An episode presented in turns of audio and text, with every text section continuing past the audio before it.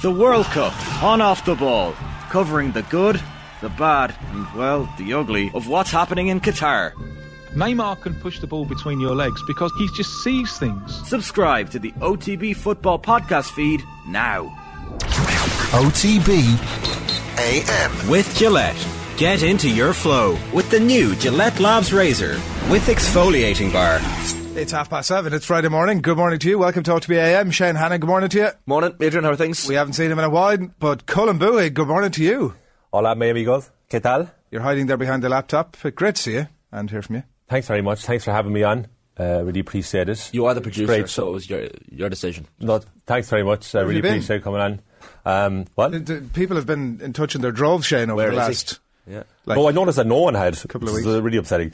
Um, no, no one noticed. But I was just uh, behind the scenes, just making sure that OTBAM was running smoothly and uh, helped brilliantly by the uh, esteemed members of OTBAM, Jojo, Emma, Kathleen, Cameron, Paul Shaughnessy, everybody helped out while um, I was away finding Haven't myself. won an award or anything. Find, I was finding finding myself, and by finding myself, I mean getting gum surgery Right. which uh, I would love to hear the comments if anyone has had gum surgery, uh, or the text 087 9180 180. I got um, a gum graft, uh, taking skin from one side of my mouth and putting it on the other side, and it required several stitches, and it meant that for two and a half weeks or so, I wasn't able to laugh or express myself in any way. And everybody here had to put up with that. Cork people, but thanks Cork for having people me don't back. laugh anyway. No. Don't they not? Cork Well, people don't laugh, he says. He, he, We'll Boohig quote- we'll doesn't, quote la- he doesn't laugh at anybody's that. jokes apart from, him, from his own, you see, shaded Well, with the things. No, I find a lot of people funny. You internalise a lot of that very well.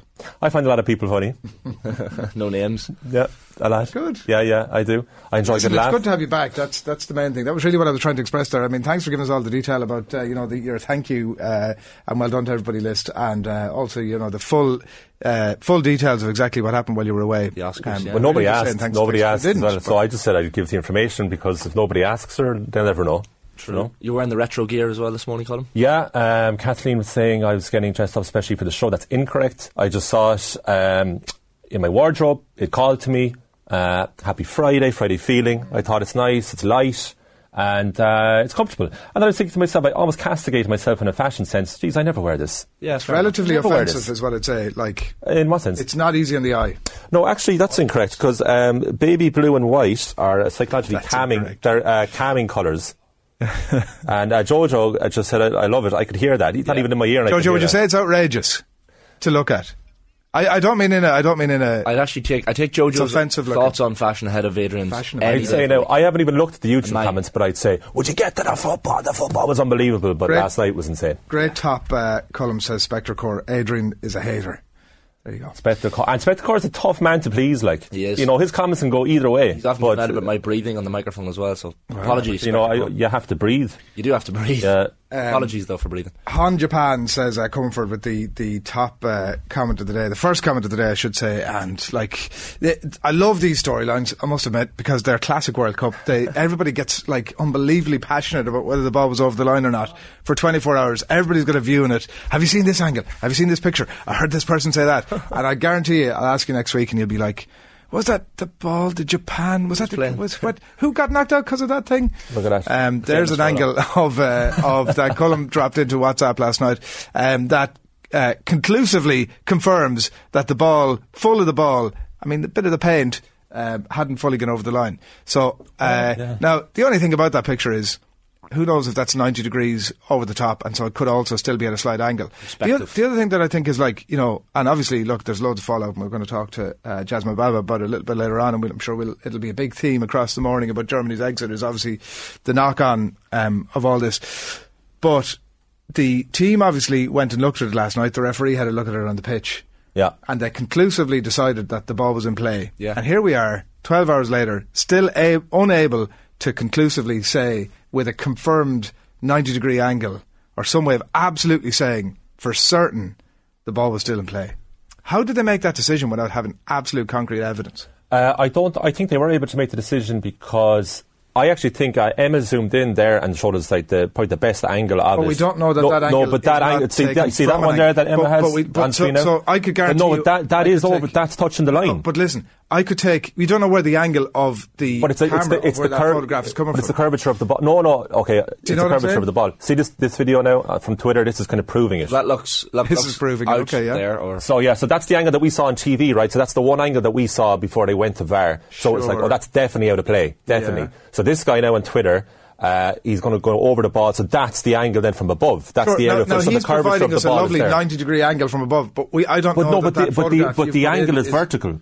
So it's but, but above. you so it's going uh, to show. unless it's 90 degrees, you can't tell for sure. I would say you can tell pretty well from that because You can tell pretty well, but, but, but you can't tell um, for sure. Peter Walton was on ITV afterwards, and he said the rule is the curvature of the ball. So that literally the shape of a football would allow it Not that extra any- leeway that it goes over the I'm line. disputing any of that. I'm I- just saying that we don't have a 90 degree angle over the top of the ball to say for sure. Well, you look, accept not- not- look- a statement of fact. Not to spoil um, Jasmine Babba's segment, but I was talking to Jasmine, Oh, go ahead anyway, and yeah, she said, "Look, that that the German fans are not blaming that because they think, okay, that's that's fair enough." The- I think the problem was that, like everyone was saying, it was reflected in commentary, was that we weren't shown a conclusive angle as the viewers, so we didn't know Still, why. yeah. We didn't really know why the goal was allowed after the on-field decision was no goal. Went to the VAR and said, "There's no way they're going to give this because that one angle we've seen." Um, it looks like it's out of play, Mm. and then suddenly the goal's given, and then what happens is everybody jumps on the conspiracy bandwagon. It's like, what is happening with this World Cup? can't I don't think, believe I, I'm happened." certainly on the conspiracy bandwagon, but I am on the how did they make a decision if we still can't tell? We still don't have a conclusive I think angle. I think that well that that angle tells me the ball was still in, in We- play. we don't know. but I mean, It's only because we weren't. I think uh, this wouldn't even be a debate this morning if they had shown a few angles, and then the decision was the curvature of the ball. Did the VAR have different angles than we had. They maybe they had more conclusive I- angles. well, if they, show if they, if, so that that is exactly the point. But If why wouldn't they- had- why wouldn't they show us? Exactly. So I don't think they had, and I think that they took a guess at it. Why would they take a guess? If you're in doubt, leave it out. Well, i.e., I, I think why they, you not go I think they went for the uh, less catchy. We were in doubt, but screw it, we leave it in. which is the opposite. Yeah. yeah. You know So, so why would you do that? Justice for Frank Lampard 2010. Well, the, German, the the Germans goal had it that's come coming. to mind, yeah. The Germans had it coming. and Pedro Mendes against Roy Carroll. Yeah, It- look, it's it's been Um, coming for a long time. But I look, I I think that the the only problem was that. Um, there wasn't enough transparency for the viewer, so it's reflected online. There's a lot of people saying like, "How did they give that decision?" 'Cause- and it felt like people felt left out, basically excluded from the decision making. With and there's nothing that angers people more than that. I also think there's room to go full Roy Keane and all this with the Spanish goalkeeper. What was he doing? Like, I think he was actually at fault for both goals. The first one was really soft, Soft softly- hands, soft yeah. hands, chocolate hands, and just sort of petered on past, like very, very limp. Bruno and then the second one, he's- you know, same one, and he's like, for the second one, he gets totally carried away with the way the, where, where the ball is going, and like almost this sort of clownish style jump into the goal when the ball is still in play, like the little ca- clownish sort of jump into the Yeah. goal. That was Bit totally mad. needless because you st- hold your. If he stands his ground, he either hmm. catches that ball or he bats it away. Tell you who wouldn't have done that? David De Gea. Yeah, I was saying I, that's what I, I thought. I thought that's where Adrian was going with this. Get David De Gea, call him, bring him in. Not really. I mean, he might have done an equally styled clownish. I think thing. um, uh, knows? Simon's distribution is very good, and Luis Enrique is a fan as a result. Um, and I suppose he's more flexibility to his all-round play. But like, yeah, I'm never, never massively convinced by his goalkeeping anyway, regardless of the game last night. The beautiful thing about Spain finishing second in that group is it takes them out of the Brazil Argentina side of the draw until the final. So instead Mm. of having a Brazil Spain what semi final, we will now potentially have a Brazil Spain final, which we all want. That's the final, isn't You it? do. You see the thing. I, I've I said this before. We were on Tuesday, maybe even that, Yeah. and, and I would stand by this all day long. I love the little bit of an upside in a group stage, Mm. even in the last sixteen. I love that. That's the like a bit of the secret ingredient in a World Cup or one of these major tournaments. But by the time you get to the final. Just give me the big guns. Yeah, okay. I don't really want any of that. We're, we're unfortunately in Semi-finals, we're no unfortunately thanks. in agreement because I was going to say maybe. last 16 is the last slot I want for an upset. quarterfinals, last 16 upset maybe into the quarterfinals, but after that, absolutely. Once I want my four semi-final teams and the finalists to be big dogs. There's nothing more disappointing than an underwhelming semi-final. Adrian was obviously Semi-final, Happy, he was obviously happy days when Schillaci scored against Ireland in the quarterfinals in 1990. I must say, uh, I'm in terms of the punditry, I'm pr- I'm I'm flitting between all channels. I'm sure the same as everybody else. Uh, ITV, I'm probably jo- enjoying more than most. I think it's a it's a good setup, um, really good lineup, punditry, Hmm. commentary, uh, studio, the whole lot. I'm enjoying that. But Damien Duff is brilliant. I, I know. Need, I need more Damien Duff in my life. He's he's been brilliant. Watching him last night, there's no absolutely zero BS about him. Any question he gets asked, you know the way at times with pundits, and I'm not saying on this show, but at times with pundits when he, they get asked a question, they're just filling time. Yeah. right. They've got a minute to fill. They're giving you whatever old stock they have in their in their uh, in their head. Just to, I don't really have an opinion on this, but I have to say something anyway. You just know with him if he's nothing to say about it, he'll just give you a very quick, brief answer and away he goes. There was one point last night he was sat back, hand in the uh, pocket, just sort of chilling out. Uh, He's got a great demeanour about him. I, you know, he's obviously gone down the managerial route, and he'll stick at that for probably decades. I- uh. I wouldn't be in the slightest bit, bit upset uh, if he just gave up all of that stuff and went punditry full time. You know what? That's him it's really interesting point. And uh, Adrian, you texted me last night to remind me like, oh, Duffer's gold because I was watching the ITV post match and I was like, I nearly dropped the remote because I had to go over so quickly because I forgot that Duffer was on. And it, what's so interesting about him, Adrian, is like. Okay, Roy Keane's box office on Sky and they love him for it because of his opinions. And I was thinking, geez, I wonder would Damien Duff translate to a British audience in Sky Sports? And I actually think, I don't think he would because I think he has this, uh, as you say, incredible ability to cut through the BS, but at the same time, he's not very Hollywood or box office, and almost purposely so. I feel like. Uh, in a production sense, like you'd sit him down and you'd be like, "Look, Damien, um, face the camera when you're talking and kind of be expressive and you know make like make it look like you're very interested." And he just like nod, be like, "Yeah, okay, that's fine." Yeah, and then he goes on air and he's just like, "I'm just going to do my own thing," I think and we're great. surprised. We He's seem authentic. surprised that, that Duff is like this as a as a, man, as a manager. I or know, pundit, but was he not? I, I think his, his post match interviews when he was a player were fairly Yeah. up to the point. Yeah, but well. I, I, as a player, I, I not expect it, but I would say it's more understandable Yeah, that yeah. a player wouldn't be in the mould of, well, this is a new career for me. Whereas Duffer, as I know he's like doing great stuff at, at Shels, and he has a big future management if he wants that. But the other side of it is this is pretty much the other career he could have, and he has a take it or leave it approach, which is so authentic, it's admirable, and it's not disrespectful because he's still respecting the people he's on with.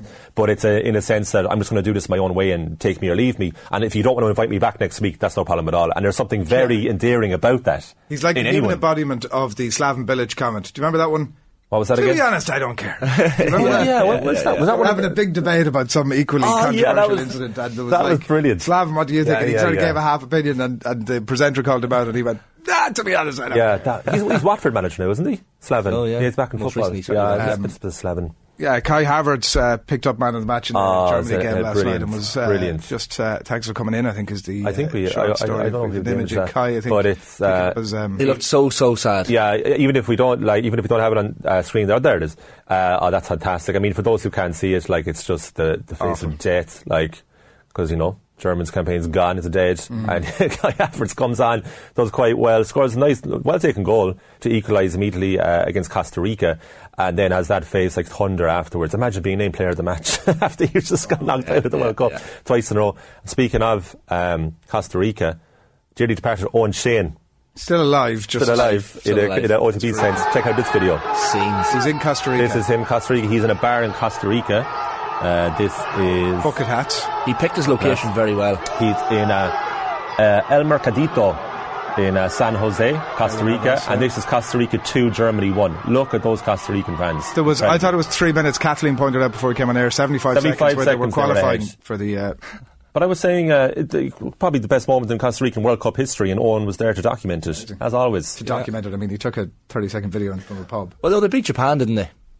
Uh, beat Japan in the group.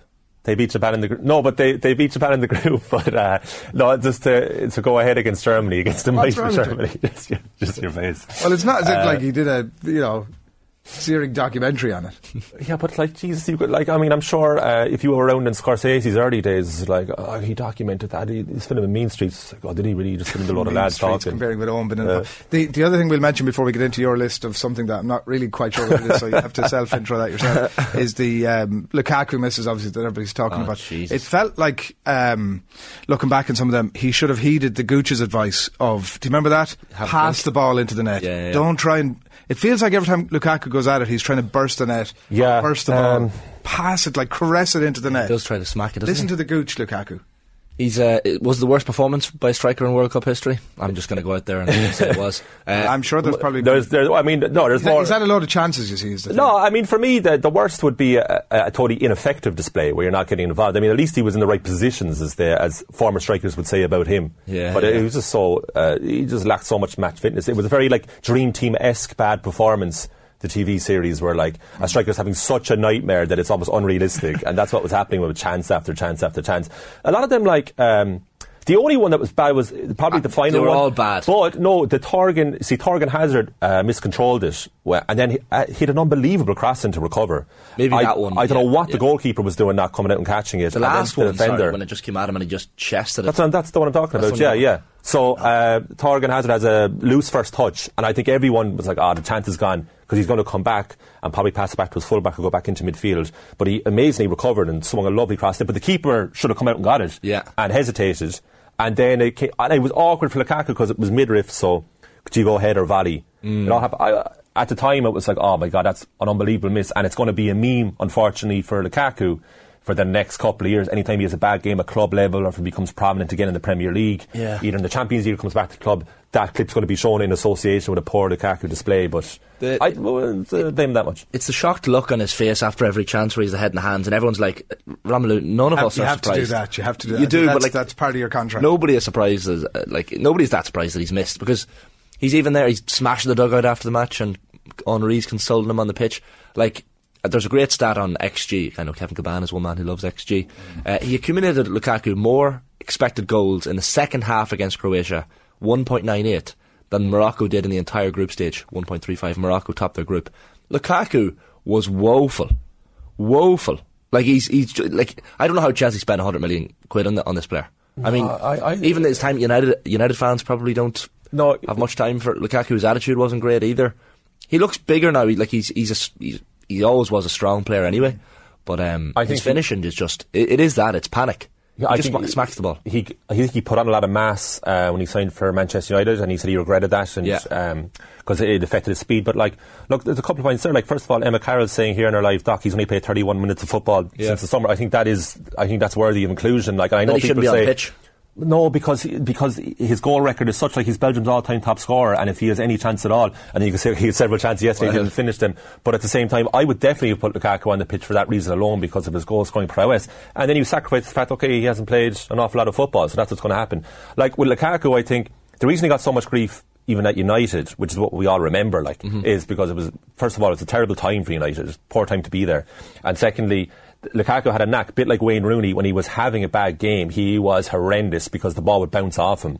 And there's nothing that football fans despise more or ridicule more than a professional player at the top level of the game having a poor first touch. Mm. Because that's the first thing that's ridiculed at playground level. If you're growing up, if you have a bad first touch, people point that out. Whereas he could subtly be in the wrong place or not getting into the right positions, and a lot of people would miss that. But in fairness to Lukaku, he's always like pretty much in a good goal scoring position, hence all of his goals scored. I wouldn't be as harsh on the Lukaku. I wouldn't. Really? I just No. want to leave enough time to make sure as we get to your slot, whatever it is. I don't even know what it is. Um, It's- it's definitely worthy. YouTube comments coming in here. Uh, Shane, we do like you regardless. I don't know what that is regardless of from Spectre Regardless of the breathing, because he, he- he's given Okay, a okay, breathing okay, before, so- yeah. Uh, it's a great top, but for the crest, let's be honest, says Owen McCarthy. Who said that? Um, says Owen, burner uh. Owen McCarthy there. it's a Cork. I don't know. Uh, shocking top on Colm. It hurts my eyes, says McGill. Oh, I'll just turn off the video Mark then. McGill I have the jersey version of that actually, Colin. It's the class of '92. It's, it's It's the classic. 1989-90 jersey. Uh, James Linsky uh, summarises basically what we've been discussing about for the last uh, 20 minutes. So thanks a million, James. Fair play to you. FIFA should show a picture. Uh, that is why they gave it, which I think is kind of what we're all saying here. Um, I, I can say conclusively that with all angles that your man in the blue top doesn't know what he's saying. He's a Man U fan, says Bohemian 29. Maybe my top is. Get behind that. Which blue? We're both blue. Um, bum, bum. Loving Kenny Cunningham in RTE feels like uh, he's on a sugar rush most of the time. Jim Sullivan, you'll get no hatred towards Kenny here, that's for sure. Um, the ball was out of play, but FIFA needed to punish the uh, punish Germany for their minister wearing the rainbow armband. Um, Germany weren't good enough. Bum, bum, bum, bum, bum. What else have we got here? Uh, career's over after that for Lukaku, says Damien. I mean, I don't think it's uh, Oh, that's ridiculous. pure United era Lukaku, says Andy. Well, it was United. era. Yeah, I, I Lukaku, agree with that. Yeah, yeah. That's fairer. Uh, Duff for a breath of fresh air says uh, Bruce.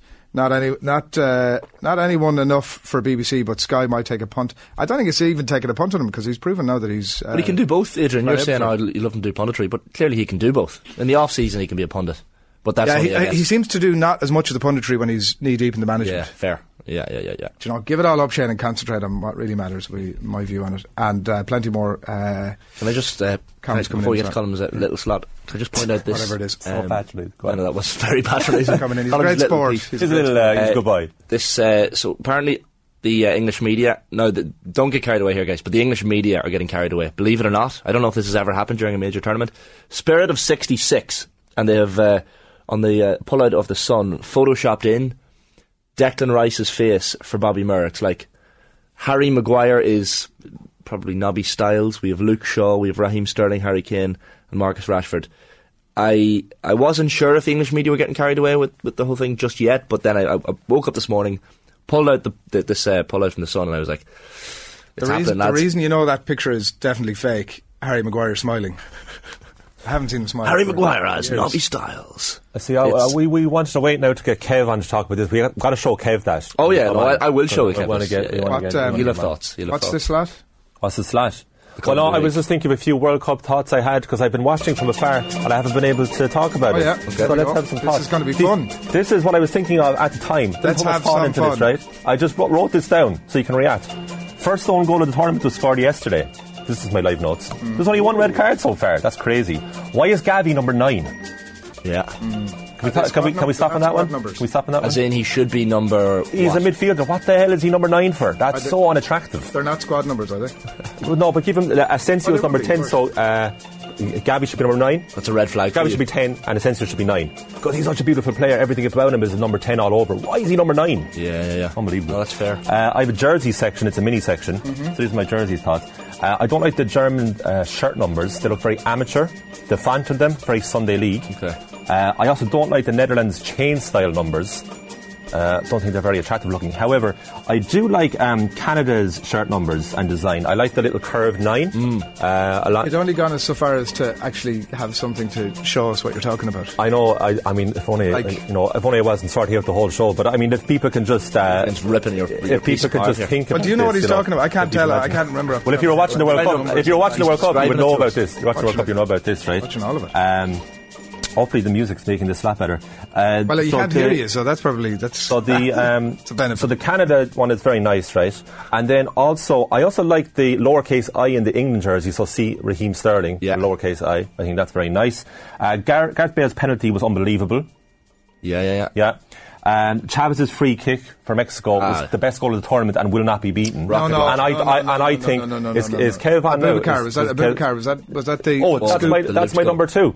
Bubakar's my number Ah, two. top top goal. What about Sorry. Richarlison? Bu- Bubakar's my number two, right? greatest Richarlison, no? Ris- No, that's the thing. You see, Richarlison's the the Hollywood answer, and Re- also no, that's recency bias. He's no, all hold on forgetting now. When I was, Richarlison. Ah, free when- kick when can't be- Hold on. When I was in the background watching all of this, and I heard all the Richarlison stuff, you know, I've been storing all this stuff up, hence the notes, and I think free kicks get overlooked. No, free kicks can't ever. be top They're the goals. They, opposite. they can't. absolutely can't. They can't. Chavez is, is, is can't. Kev- It's in the Kev- rules. Kev's If you look up okay. FIFA rule Kevin sixteen can hear point this, two, so we get his thoughts on it. FIFA rule sixteen point two says that a free kick cannot be voted as the top goal of the Okay, you just made that up. Sure, And, but- and, uh, but honestly, free kicks get overlooked. That whip, like Chavez hit it like a corner. a Whipped in. a scooped goal. Whipped in. The scoop I goal like by that, I like two- that one for the aesthetics, but Richarlison's goal was the best goal. Okay, the skip, the skipped, uh, the scoop goal was my number two. Uh, remember when Enner Valencia's goal in the first few minutes of the first game against Qatar was ruled out, and everybody thought it was a conspiracy, and then we looked at it and it was like, oh no, it was offside.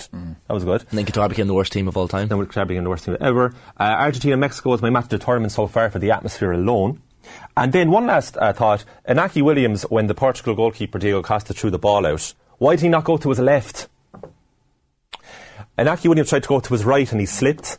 If he just went to his left, it was completely open. He should have s- see Robbie Keane and Dion Dublin So for reference what, what, points. what you're saying is that you spent the last two weeks compiling this list, No, I actually compiled that last night. right? Oh, I also I missed out. Um, I've got a conspiracy. Sorry, go on, Colin. Brazil's jersey is lovely. However, I do not care for South Korea's jersey as I do not like black and red combinations. Japan never go wrong with their jersey. do South they? Korea. I know, but I'm saying Japan. I appreciate they're Oh, yeah. two different countries. Japan. I mean, and and this one is probably not the nicest one I've ever had, but still pretty nice. Decent. Oh, the Japan one's lovely, yeah, but I, I didn't mention Japan in my notes there, know, but I was no, talking about South that. Korea. I'm trying to make something out of this. Uh, that- that look, I'm I thought not I just what want. no, I just some points I had, and also um, Gvardiol, the 20-year-old Croatia defender. Oh my God, he looks like a ringer playing Sunday League. That guy is absolutely incredible. He's only 20, wore a mask for a tournament. If he wasn't defending unbelievably, like that great tackle against Lukaku when he had a tap in, he was running half the pitch and passing it off Beckenbauer style. Yeah. What a player. They're my thoughts. I reckon Danny, Dani Olmo's miss, late miss for Spain was a conspiracy. He did, he hits the Germans. Missed on purpose. That that goal would have put another goal for Spain would have the table changed nine times in two hours. Did ya? It was just one of those mad. And didn't everyone uh, have the two qualification spots at some point? I think Like I, when- I think I except- heard Kevin Kilbane sniggering in the I- back. I- Yeah, I he heard him enjoyed your slot Colm, I think. He's sniggering Okay, here in my okay, ear. come on Did you in, hear that? come on, there come- he is. come There, look. forth. Oh, he has the top on. He's still wearing the same top. Yeah. Top, I'm goal, just wearing top, whatever I can when I get up in the morning, you know. top goal of the tournament so far. It's probably about two o'clock in the afternoon over there, is it not? Three hours ahead. o'clock, ten thirty or something. What, um, uh, top goal? I'm- I'm Abubakar, surely. Four o'clock. Abubakar was class goal. Yeah, I did enjoy A scoop, that. Kev. I- You I- love a I- scoop. I, I love a scoop. Uh, I like with charlatans. I, I with you. The, the free kick. I think you're underselling that free kick from Chavez. What a free kick that is! The technique in that is unbelievable. Hmm. Unbelievable technique in that goal. Uh, and he's going to be a player as well. Um, even though Mexico and muck. Um, who what you else? really think. Um, Which goal would you have? Whi- which would you have the Chavez goal or the Abubakar goal? Top of the list. Uh, well, uh, you know what? Abubakar wouldn't have done it because he thought he was offside. He honestly That's thought a he was great offside. point. so he Oh, just- it's it's true, he but, just, he, but that that would it was a be great goal. for. It was a great goal. I- I- no, it won't be. But he, he he would never have done that because he just thought he was offside, so he just scooped the ball. I liked it. I liked Mbappe's. Um, was it the first goal that he scored against um, uh, Denmark? No, uh, was it Denmark? goal? Australia, He did, was he it? did a little one-two. The one where he went down the the touch line and then the, uh, it was Hernandez did the pullback for him. I think it was. It was a great little play, um, and then he, he, he kind of finished it off at the end. Lovely play down the wing. And Raheem Sterling's was a great team goal as well. Oh, yeah. Uh, Harry Kane, uh, where he whipped it in for for Sterling. That was a great goal too. There was the I, I- famous- I, I, I like Richarlison's. Richarlison, just for the moment, Brazil scoring Mm. that type of goal. So I'd go with Richarlison actually. started the World Cup off. There was the famous Kevin Kilbane free kick. Remember, was it against Wolves? Kev, you were playing for West Brom. You were only a kid. The ball was just ro- I flicked scored, back to I, you. I, I, I scored, yeah. I used to score a few free kicks in, in the day, Shane, you know, but that's probably one that, cause that was in a big derby, so that one Yeah. was the, It was the one that Chavez-esque, it just rose. Yeah. Is that the one where the commentator said, and Kevin Kilbane said afterwards that he meant it?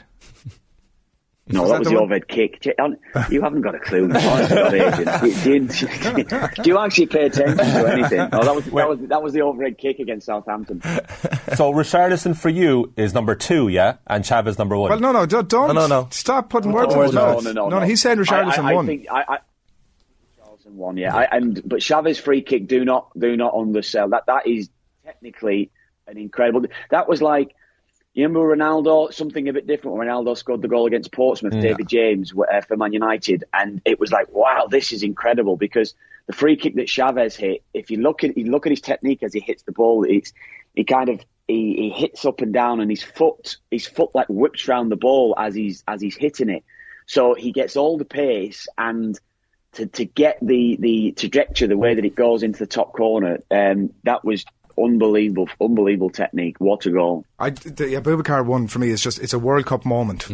It only happens at a World Cup. You don't see that stuff happening. I know, but honestly, it's still in my mind. He wouldn't. He would never. Have I know done that, it. He but listen, never that's have the done thing. it. He only do it at a World Cup. Karl Poborsky, Euro '96, got him in moved to Manchester United. Yeah, do you remember that? Big moment. Abubakar also um, adds to it because he had a great celebration because he can pretty much just stayed and spat. When he eventually was Well, Which actually kind of reflected the goal as well. like, uh, yeah. No, but when it was allowed, he you know celebrated well. I like that.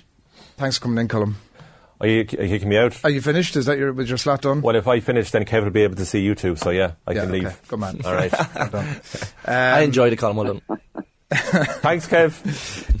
Good stuff, Colin. Will, Yeah. will we tell our audience what's coming up? Is that, was that, uh, we go back to Kev? Is that the way to do it? That's what we'll do. Right, it's nearly 8 o'clock. You're watching OTBAM. We're delighted to have you along with us this morning. We've so much to come between now and 10 this morning. Uh, we're brought to you by Gillette in association with Movember, Effortless Shave, Magnificent Mo, and you can sign up or donate now at Movember.com. Uh, Kevin Kilbane, as you might have guessed, is standing by and will be with us. I mean, again, in just a Oh, yeah. second. Jasmine Baba, writer on all things German football. Obviously, such an interesting morning uh, there. Today, uh, following events last night, let's get Jasmine's thoughts on that last night. Michael Verney's going to look ahead to the double bill at Croke Park on Sunday. Um, the two Leinster uh, finals, hurling and football, one after another. So we'll get his thoughts on that. He'll be joining us in studio. Anya Kinsella has just been appointed as the Wexford football um, uh, assistant manager and uh, we'll be getting Anya's thoughts. She's got a trail of success behind her. So what will she be bringing to the Wexford footballers? We'll find out uh, for you at around about nine o'clock this morning. Alan Quinlan's going to look ahead to an Interpro uh, derby this weekend between Leinster and Ulster, but also some interesting news on the back page of the Irish Daily Mail this morning. O'Shea in the mix. It says uh, RFU may turn to the ex Ireland star as Jones feels the heat. Uh, so we'll get Quinny's thoughts on that. And if you have any other questions or comments for Alan Quinlan, uh, about a quarter past nine this morning, do get them into us. And Damien Delaney in conversation with Nathan last night as well uh, after that. Now, surprise, surprise, Kevin Kilbane is with us. Kev, the, you were um, very down at Belgium's chances of progression um, earlier in the week. I mean, you were very much off the fence. Six and a half years later, Roberto Martinez has, uh, I don't know what he's done, but the quote was, I didn't resign, this is the end of my contract. And it just felt to me, and I have to say your words were definitely ringing in my ears when I uh, heard him say that. But even at such a low ebb, it's not a, an amazing look to still be trying to manage your own reputation.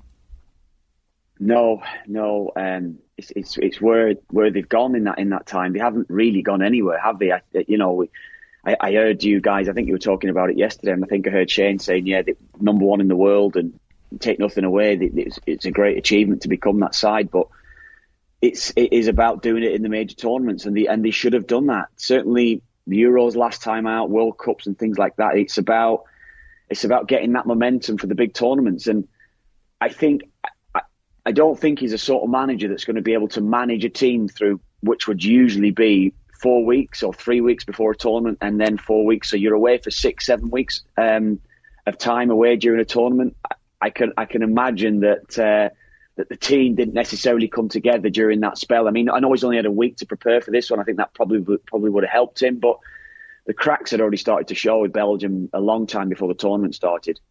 Mm. The Germany stuff. What did you make of the whole goal situation last night? We've been debating it here this yeah, morning. we're trying to. Yeah, we were trying to trying to get everything to get trying to get our heads around it because there was so much happening in the game, and at one stage, Costa Rica and uh, and Japan were both through. It, what I, game I were you on? The buzz from the night before we were we did the Canada game yesterday, so by the time we got back, we oh, just okay. missed the start of the match, but we got most of it. We got nearly all of it. Probably missed the first ten minutes of the game.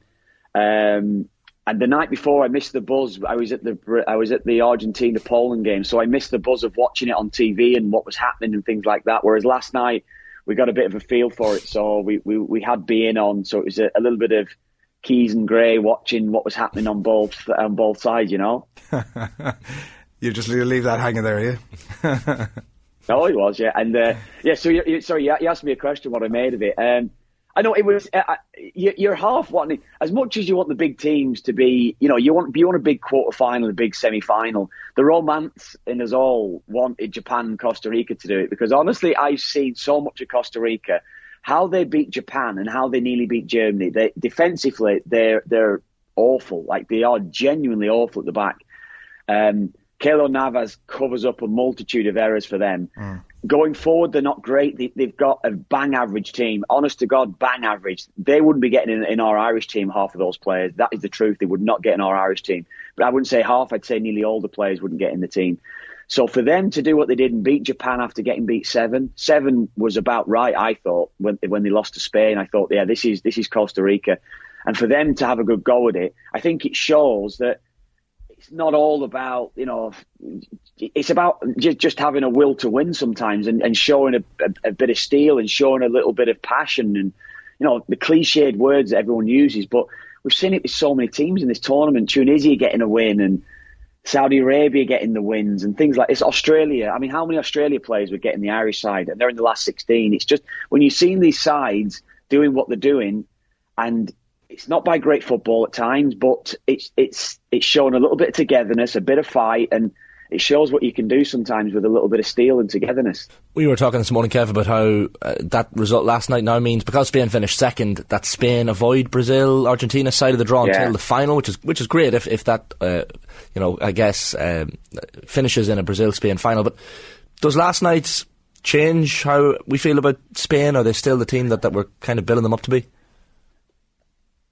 Um, I, again, I, I mean, I, I, couldn't really judge that Costa Rica performance. I, I mm. said that when we were talking the other day to a few of the guys over here. I said Costa Rica are bad. Honestly, they're bad. So for them to beat them seven, it didn't really change my mindset. Spain will do the same whether they play against Brazil or whether they play against Costa Rica. Um, they, they'll they'll keep the ball in front of in front of teams. Even watching them last night, Japan were kind of quite comfortable. They were just going, all right, you have the ball, no problems at all. You're never really going to run in behind us. You're not. We're not going to give you the space to run in behind us. And if that's the case, as we saw at the Euros, I found uh, 18 months ago, it, they don't really have runners in wide areas running in behind constantly. That's going to hurt you. That's going to open teams up.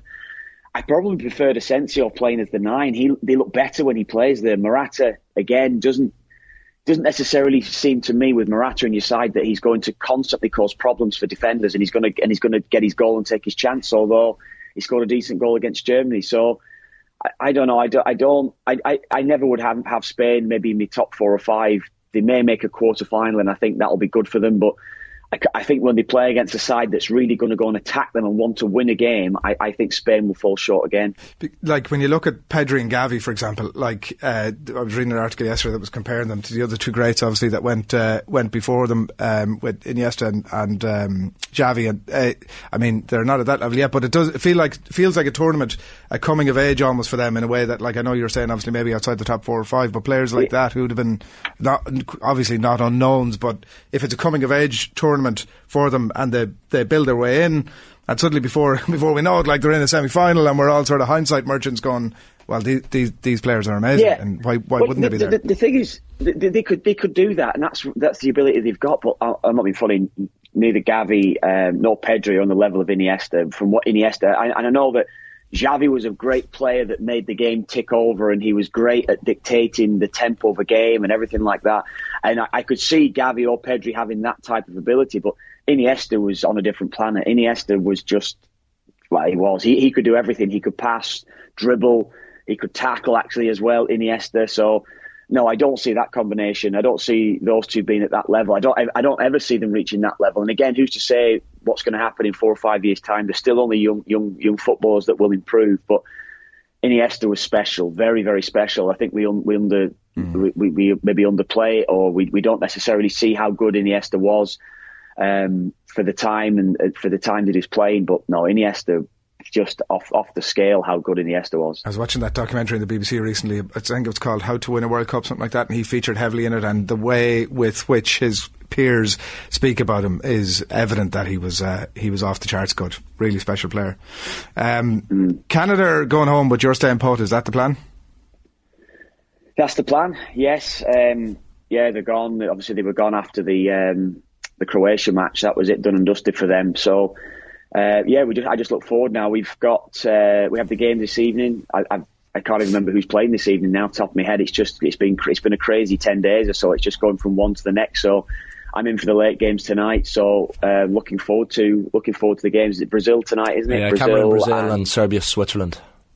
Yeah, I mean that'll be a cracker. Cameroon, uh, sorry, Switzerland, Serbia will be there'll be a little bit of a meet in that one um, after maybe the last time they faced each other with the Xhaka and Shaqiri situation with the, with with the Serbian side. So that should be a good a good game. I fancy Serbia from the start, um, but they've got internal problems I think within their squad um, at the moment, which is probably causing them a few issues. And uh, I think looking forward uh, to seeing Brazil again. I think who can't look forward to seeing Brazil and what they're going to bring. But the one thing I've liked about Brazil, though, seeing seeing them, as I said, I was at the game the other night and the the the tempo at the start of the game it's quite a bit of a slow build up, and up to forty five minutes there's there's almost um, you know a, a, build of something special, something waiting to happen, and then you'll get to sixty minutes, and the last thirty minutes is almost like a frantic game to watch. They, they make a couple of substitutions.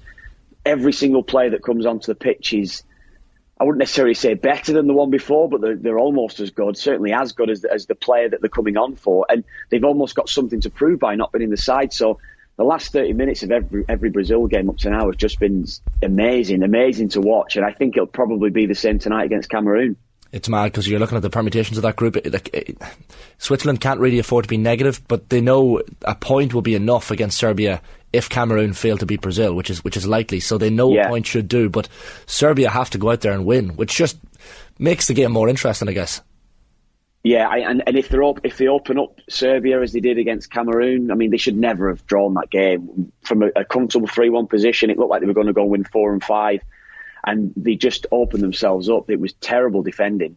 How uh, you know the, the, the pace that Cameroon had, and they were just showing them the right side of the field constantly. It was just little through balls that were, that were going in. Um, I think I think Serbia themselves in, the match though, Shane I think they showed me enough that they can actually cause a lot of problem and open teams up, and I, and I think they'll go for it.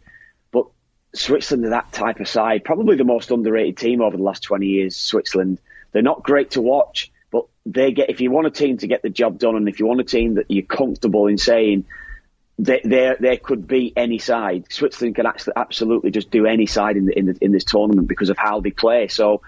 Um, I don't know. I, as much as I fancied Serbia before the tournament, seeing Switzerland the way that they play again, I, I think they probably get the job done tonight. I think I think it's probably going to be a draw. Uh, maybe Switzerland later on after after Serbia leave themselves a little bit exposed. We'll get your last 16 predictions maybe in a minute, but um, uh, just on Canada, I saw the coach saying afterwards that they uh, they bent but they didn't break. Is he kind of telling a bit of a half truth?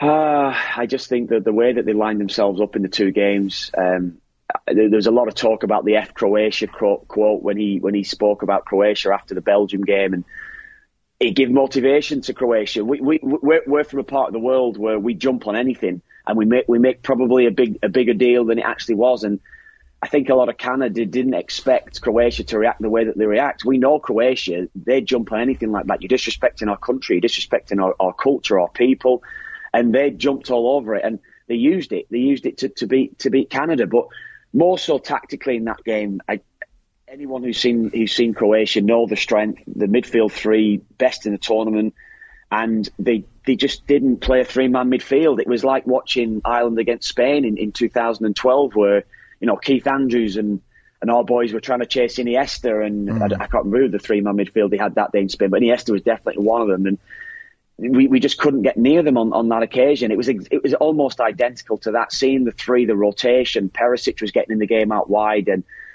they they then went forward to to the game yesterday and just played the same way against Morocco. Morocco's midfield three is probably one of the strengths as well. Morocco a good side by the way, and I, I fancy Morocco to, to beat Spain as it turns out. Morocco is Morocco Spain, isn't it? I, I, I think Morocco might beat them.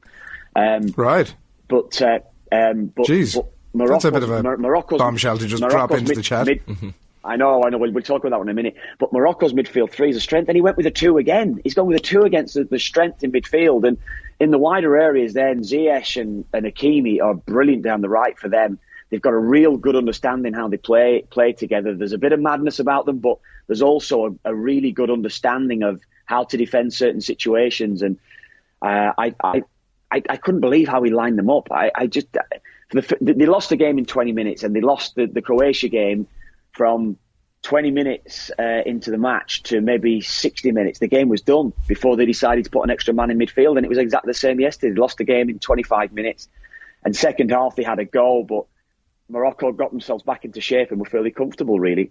Xavi, uh, Busquets, and Xabi Alonso, um, as well as Iniesta. Decent, yeah. Uh, Torres and Silva. Yeah, they, they, they, narrowed up in that game, Adrian, and it was it was such a hard watch watching watching the lads that night because they were just keeping the ball in the middle of the park, and I think they, I think they had a it was it might have been a, a tournament record at the time for the most passes. I think it was over a thousand passes in the game that they had, and we, we were uh, I just felt for, for them all because of the overload in, in the central position. We just couldn't get near them. Uh, Kev, Japan, Croatia's jumping out to me as a potential blockbuster round of 16 game. Like you, have got, I mean, their manager Moriyasu has masterminded wins over, you know, Luis Enrique and Hansi yeah. Flick teams having been 1 0 down at half time in both. Like, uh, are we yeah. sleeping on Japan a bit? How far can they go in this tournament? Croatia's not an easy last 16 tie. No, I don't think they'll beat Croatia. I think right. Croatia are too good. Uh, I didn't. I didn't see enough of the game yesterday against Belgium. Really, I know Belgium had chances actually to win it. Lukaku missed a couple of sitters, didn't he, in the game? But um, I, I really fancy Croatia. I think. I think that midfield three in that game, a little bit more rest, perhaps going into the Japan game. Japan just did the energy that they bring, and that's that's where I think they could hurt the back line. Um, like Lovren still in that side. Uh, I, I, Gvardiol is just well, I, I, don't know. He he could be anything he wants to be really in the future. So Um, defensively is where I'd look at Croatia, but I, I, I really think they're going to start to, to control that game. And I think as the as the game wears on, uh, Modric, I mean Kovacic against Croatia, his his stats back up back up stats that Lothar Matthäus was, was producing in, in Italia 90 in terms of tackling. I think he had 93% pass completion and he was just incredible, Kovacic. And everyone was talking about Modric in that game, but it was actually Kovacic and Peris, Perisic they've, they've got a, a, lot of different facets to how they can beat aside Croatia. I, I, I think they're going to have I think they're going to have too much for Japan. Before you do that, one quick one here because there's a good comment in here from you, uh, somebody on YouTube. Bry says the question is what Ireland player will get into any of their teams. Nada. Which I think is a bit harsh no, because we'd have a couple of goalkeepers no, that could definitely walk into most teams at least. I know. I'm talking about Australia. I think every. Uh, I think probably our starting eleven would get into Australia's starting eleven. Definitely right, you just totally swapped them out. Oh. Well, uh, their goalkeeper's actually okay. Mat Ryan's a decent goalkeeper. Our back four's better. Collins, Duffy, whoever you want to put in our back four, fullbacks, sure, yeah. Doherty would, would play ahead of them. Uh, Seamus Coleman, uh, if you're going to play James McClean, our back four would play ahead of Australia's midfield. Cullen would get ahead. Um, don't mind Irvine. I think he's a decent player actually, um, but I, I still Brown. think we'd have better players than them. And up front, whoever, Ogbene, nice. uh, Parrott, um, Knight, yeah, Knight. I mean, yeah. Honest, look, look, honestly, look at the team and look at the team. I, I honestly think you'd, you'd, be hard pushed to pick an eleven that would be um, that would be better. The Australian eleven to say it'd be better than ours. I, no, I don't see that. Just briefly, Kev, we were talking about this headline in the in the Sun this morning. They've got their uh, their pull out spirit of '66, and they've photoshopped Declan Rice's face in for Bobby Moore. They've photoshopped Harry Maguire oh, in there as well.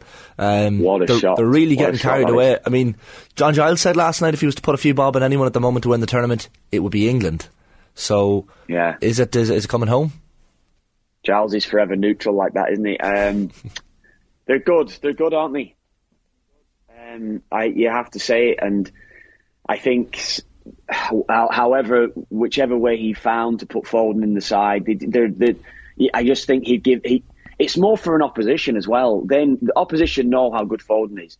So all of a sudden, Foden's on the team sheet, and it's like we're going to have to make special allowances for this guy. Are you sticking with that? And when, yeah, he's got to play, Adrian. He's the best player. Why? why how can you not play him? How can mm. how can you not play Foden? And if, if, he doesn't, he's going for energy again. And I think they might fall down on a little bit of guile because the, the only thing I'd say is with with Cameroon Cameroon, uh, sorry, um, Senegal. Senegal are, are, such a powerful, strong side, and, and the running ability could hurt England certainly in, in, wider areas. Kyle Walker being in the side certainly going to help England. I think from from that aspect, but I and, think and when, Rashford, it, when it comes Rashford to it, too, or no, I could see I because he's got two goals. He's probably going to start him. Mm. If, if you look at the first game against Iran, he, he kept the same side and there was hardly any any team that played the same eleven. I was surprised he just went with the same eleven. I thought he just would have made two changes, you know, maybe take Mount out, and even though I thought Mount played well against Iran, um, maybe put Foden in and Sterling, even though he got the goal, I think he could have he could have dropped Sterling and took him out, and maybe even put Trent Alexander-Arnold in at right back against the USA in that second game. you know, it's something that we've, I've spoken to you guys about in the last few days anyway. But he, he decided to go with the same eleven and it didn't work. It, I, I, think I think he has to make one or two changes, and where are those changes going to be? Um, probably, I would say, which I don't think he's going to do, but I think I'd probably take Henderson out. I'd probably put Mount as an eight, just for the uh, uh, maybe a little bit more energy that he might bring to the side. I, I think Mount can absolutely play as an eight, and I and I'd play Bellingham an eight because you've you've always got the stability of of playing um, Declan Rice as, as a sitter anyway. And I'd probably keep. I'd be. I I think it'd be harsh to drop one of that front three, but maybe maybe Rashford might come out. But because he got the two, I think Southgate will definitely start him. Mm. So if I, if I'm thinking about it in my head and how he would do it, I think he's probably going to go with the same eleven. Even though I do think he should make changes. All right, well, we'll see. Uh, certainly doesn't seem to be uh, too many people giving uh, Senegal a shake of it. We'll see how it uh, pans out and catch up with you down the track. There, there's, always hope. There's, there's, always hope. There's always, hope. hope. Fingers crossed. I, I, I understand the point. Good man. Good luck. Take it easy. Take it easy. Kevin Kilbane on the line uh, live from the World Cup. It is uh, 18 minutes past 8. You're watching OTBAM and uh, we're delighted to be in your eyeballs and your ear holes this morning. And uh, if you have any comments for us about the football or the rugby coming up a little bit later on, do feel free to uh, get in contact with us. You're watching OTBAM brought to you with Gillette in association with Movember. Effortless Shave, magnificent mow. And you can sign up or donate now at Movember.com. We're going to um, be chatting GAA just a few moments time, but you can check out the lunchtime wrap today. A reminder about that. All the very latest sports news. It's all with thanks to Deliveroo. You can check out the app uh, for some great match day meal deals across the World Cup. Deliveroo food, we get it. After the break, we're going to delve into what went wrong with uh, Germany knocked out at the group stages of the World Cup for the second time in a row. We're going to be chatting with the German football analyst Jasmine Baba. OTB AM. 20 past 8, OTB AM, and delighted to say uh, uh, we're joined on the line now to talk about Germany's exit from the World Cup last night by the German football writer Jasmine Baba. Welcome back, Jasmine. Thank you for having me again. Thanks, William, for, for jumping on. It's uh, an absolute catastrophe, was the words of uh, Thomas Muller after the game last night, and there was various versions of that from uh, former and current uh, players in the aftermath. The second World Cup in a row that they don't get out of the group. How's it all gone down with the German public? Not very well, as you'd expect. There was a lot more expectation coming into this tournament and a lot of disappointment. Now it's all over for the second time in a row. Um, and it's a little bit unfathomable because, especially fans around Germany, have expected quite a boom in performances. We've had a German team win the Europa League. We have talents like Jamal Musiala and to not come out of a group stage once again is very bitter. It's a very bitter aftertaste over here. Mm. Like it's a whisker, isn't it? Like the paint on the ball, and we still, as of like twelve hours after the game, haven't fully seen an absolutely conclusive angle that the ball was over the line. Obviously, in the um, the Japan Spain game, it's crazy fine margin. Are people or you know the squad leaning on that as a well, just for that thing, we would have still been there, so things aren't properly uh, aren't really bad. We were, you know, we were hard done by here. Are they leaning on that? No, I don't think so. A lot of the blame um, concerning players and coaches, ex-players, pundits have been more to the fact that they should have done better against Japan and failing that game against Japan, they needed a win against Spain. And that's what it's really boiling down to with the players at the moment. Um, they knew that if it was a result to go in the other game, they had ultimately failed because they can only take their own performances into the future and look back at that. So the reaction around the goal hasn't been as great as in other countries and other medias, but um, there has been some analysis over that goal, but everyone seems to be in agreement that it was a goal and it was up to what Germany did and less about what Spain or Japan did. They know they um, needed that win or at least a draw against Japan. They failed that. They did not get a win against Spain. And last night's result ultimately was not enough for them to go through. Mm. It's kind of Mannschaft. Uh, Jasmine was the comment that I was seeing coming up uh, mostly from the Vox Pop German fans. Is that it? We're we're not a team. Is that the general uh, takeaway? Yes, um, I think in terms of again talent, there are uh, players there and they do play well as a team. I don't think we've seen the worst performances, especially compared to the last World Cup and even in the Euros. They were looked more like a team. They played really well. It was some in some cases them not finishing off their chances against Spain. It was maybe being playing a bit too safe for the draw and not going for more.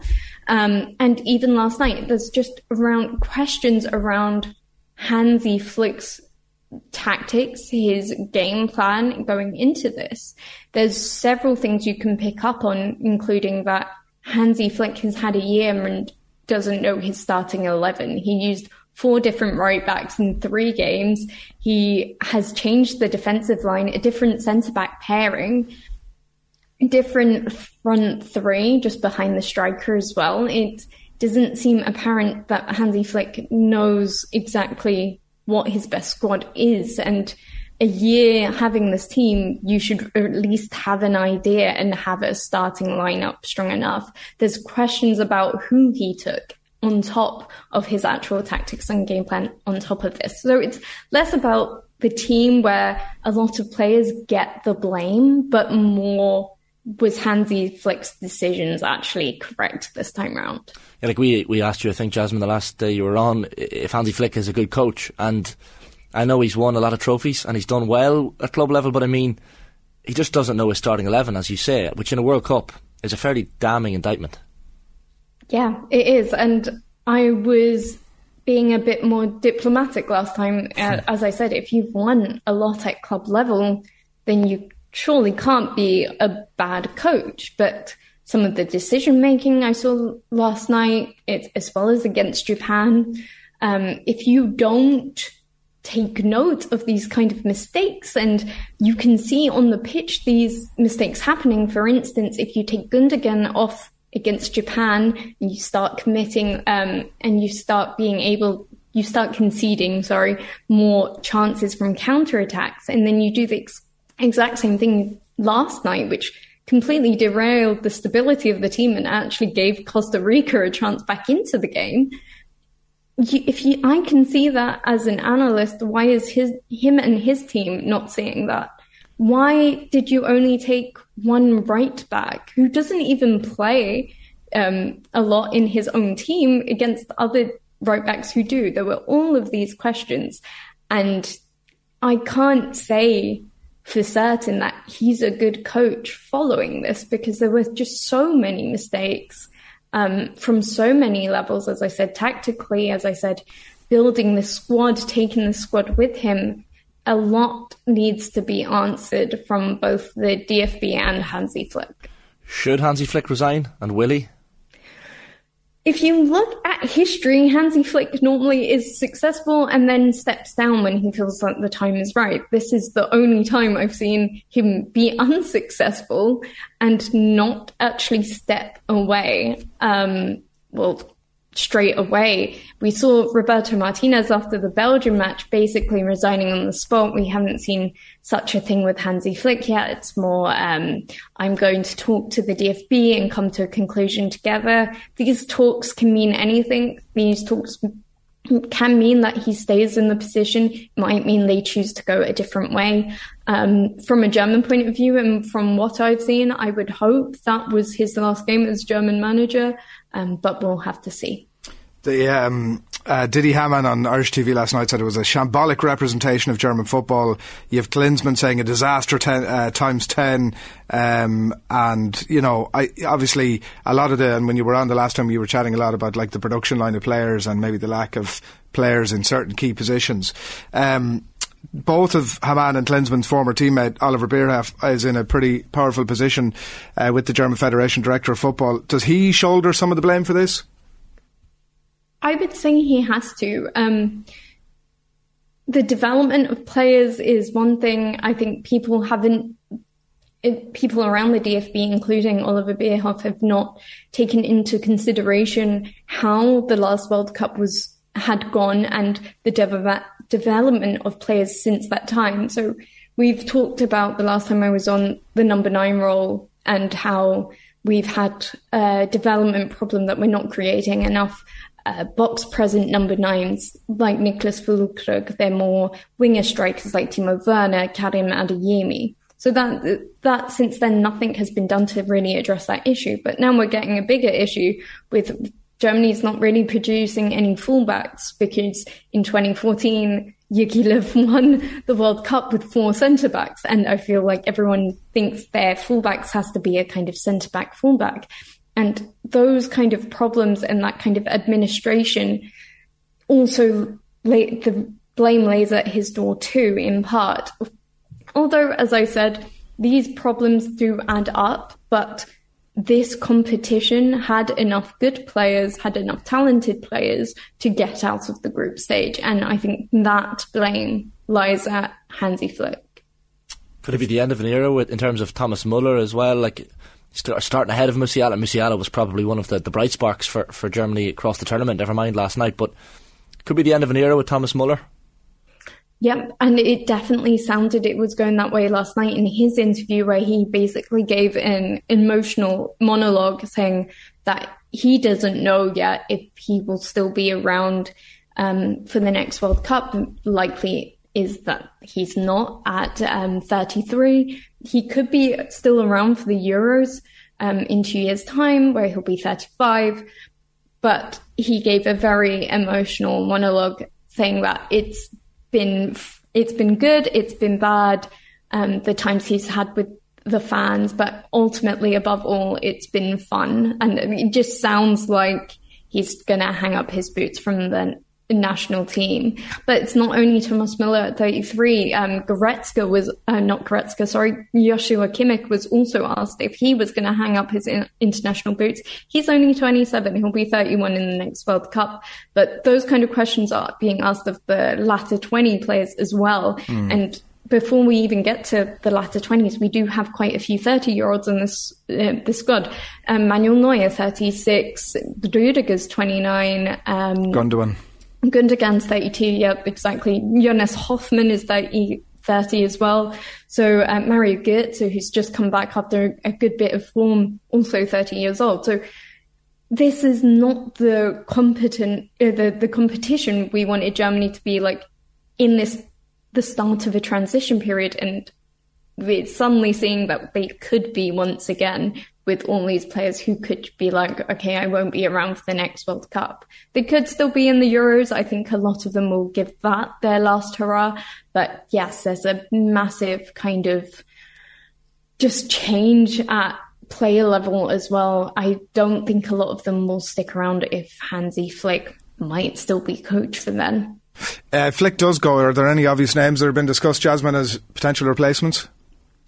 Not of uh, of the moment. I think national team head coaches team seem to be a little bit random. Um, if you look at all levels, it, there's never anyone obvious. Um, there's obviously quite a few free head coaches. Um, so, but yeah, no names have been listed as of yet. I think it was easier before because Hansi Flick was obviously the assistant manager of uh, at that time, but we don't have anyone with a strong coaching background to be like, ah, yeah, that person will fit. Obviously, there's um, people like Thomas Tuchel still on freeze, but I doubt any of those will um, go into um, international country football just yet. Is Klinsmann beyond the realms of possibility as a return? Is that a ludicrous idea? Yes, definitely uh, beyond the realms of possibility. Okay. Um, if it wasn't for English speaking media, I think I would forget that he is German and exists in this country. Klopp obviously is another one that uh, often gets mentioned, and it's probably going to happen for him at some point down the track. But um, his Liverpool ties seem to be a little bit strong, maybe for now. Yes, but obviously Liverpool are going through some sort of changes at um, board level and ownership level, which could infect, uh, could uh, influence his decision about the future. Um, we know that it's not been the easiest season for Jurgen Klopp, even though they are still performing at some at some point. We don't know what really is happening there, but if there are too many changes, we could see him like they were at Dortmund. We could see him step away, and that would be, I, in my opinion, a perfect fit. I guess the, the one advantage, Jasmine, for the next manager, whether it is Hansi Flick or someone to replace him, is that Germany qualify automatically as hosts for, for the next major tournament. So, I mean, at least there there is that focus and something to, to build on. Yes, and I think that's exactly what this team needs. Um, Jurgen Löw made it a precedent to almost have player blocks from Bayern and Dortmund in, during his time, or the best two teams, let's just go with that, which were Bayern and Dortmund at that time. And both, the majority of the players came from these two teams. Um, right now, though, Dortmund isn't the second best team or not regularly or far ahead second best team. And I feel like that needs to be taken into account. I think there were a few odd selections that could have been well um, best used within other teams such as Freiburg and um, and etc. And I think the new manager needs to be a little bit better at um, picking the best um, players from these teams and not relying on the bigger player bo- blocks that we've seen in the last 10, 15 years from Germany. Jasmine, thanks a million. Thank you so much. Thanks a lot, Jasmine Baba, writer on all things uh, German football, joining us to uh, discuss the fallout from Germany's exit last night. And I'm sure it'll run and run as to whether, I'm sure there'll be some sort of a statement um, in the not too distant as to whether your man is coming or going. Yeah, I think um, if anything, if if last night decided anything in our heads, Adrian, it's that the format for this 48 team World Cup needs to be looked at very carefully by FIFA. Like the a three team group just doesn't have the jeopardy of last night. No. they're talking about pre match penalty shootouts and all this garbage. Um, and no doubt FIFA will choose the least desirable option, as they tend to do. Um, but I think getting rid of that jeopardy we have in the final round of group games is a real danger for the next World Cup. What uh, pre-match penalty shootout? I don't know how it's going to work. I mean- there's like On the face of it, I'm not against it. I know. Listen, I mean, I don't want one for siding with the uh, with the suits here, but Yeah. like, Jesus, I'm up. I mean, I don't know quite how that even that would work. I don't know how it works, but but uh, there's just a lack. There, there's going to be a lack of jeopardy in the 48 team World Cup. If, if No, I agree with that. There has to be has to be four teams. Yeah. and I think I think there were some indications I saw in some of the papers today that uh, there was a possibility that they may relent on that, and they should. You'd hope so. Yeah. Yeah. Well, fingers crossed.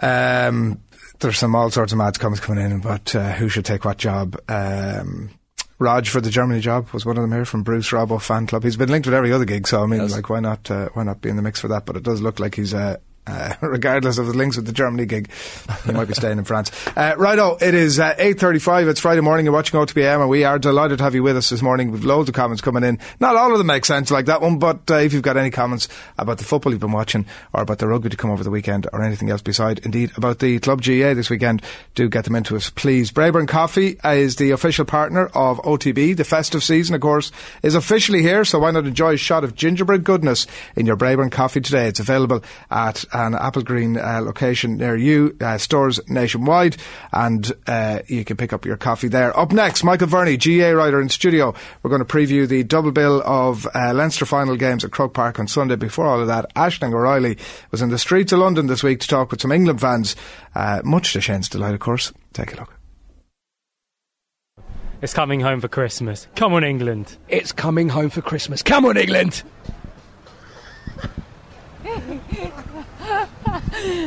I'm live from London. I've an hour to kill before my flight, and I thought, what better way to spend my time than speaking to the English fans? It's coming home for Christmas. Yeah, they looked good last night. Big contrast to the game against America. So yeah, no, happy with it. Do you support England? Yes. Yes. Rob, do you support England? Uh, I do, yes, yes. England play all right, but Wales, it was nowhere. One chance, never made a chance for 90 minutes, 95 minutes, no chances, no goals. Yesterday I had lots of um, Free Lions playing after the Wales game. So, Oh, yeah. Uh, if Ireland were in the World Cup, that you'd be cheering for Ireland? Absolutely, yeah. I guess the proof's in the pudding. He's taken us to a final and a semi-final. But um, to be honest, I think if he doesn't do, doesn't win it, I think we've got to look elsewhere because we've got so much talent on this team. So is it coming home for Christmas?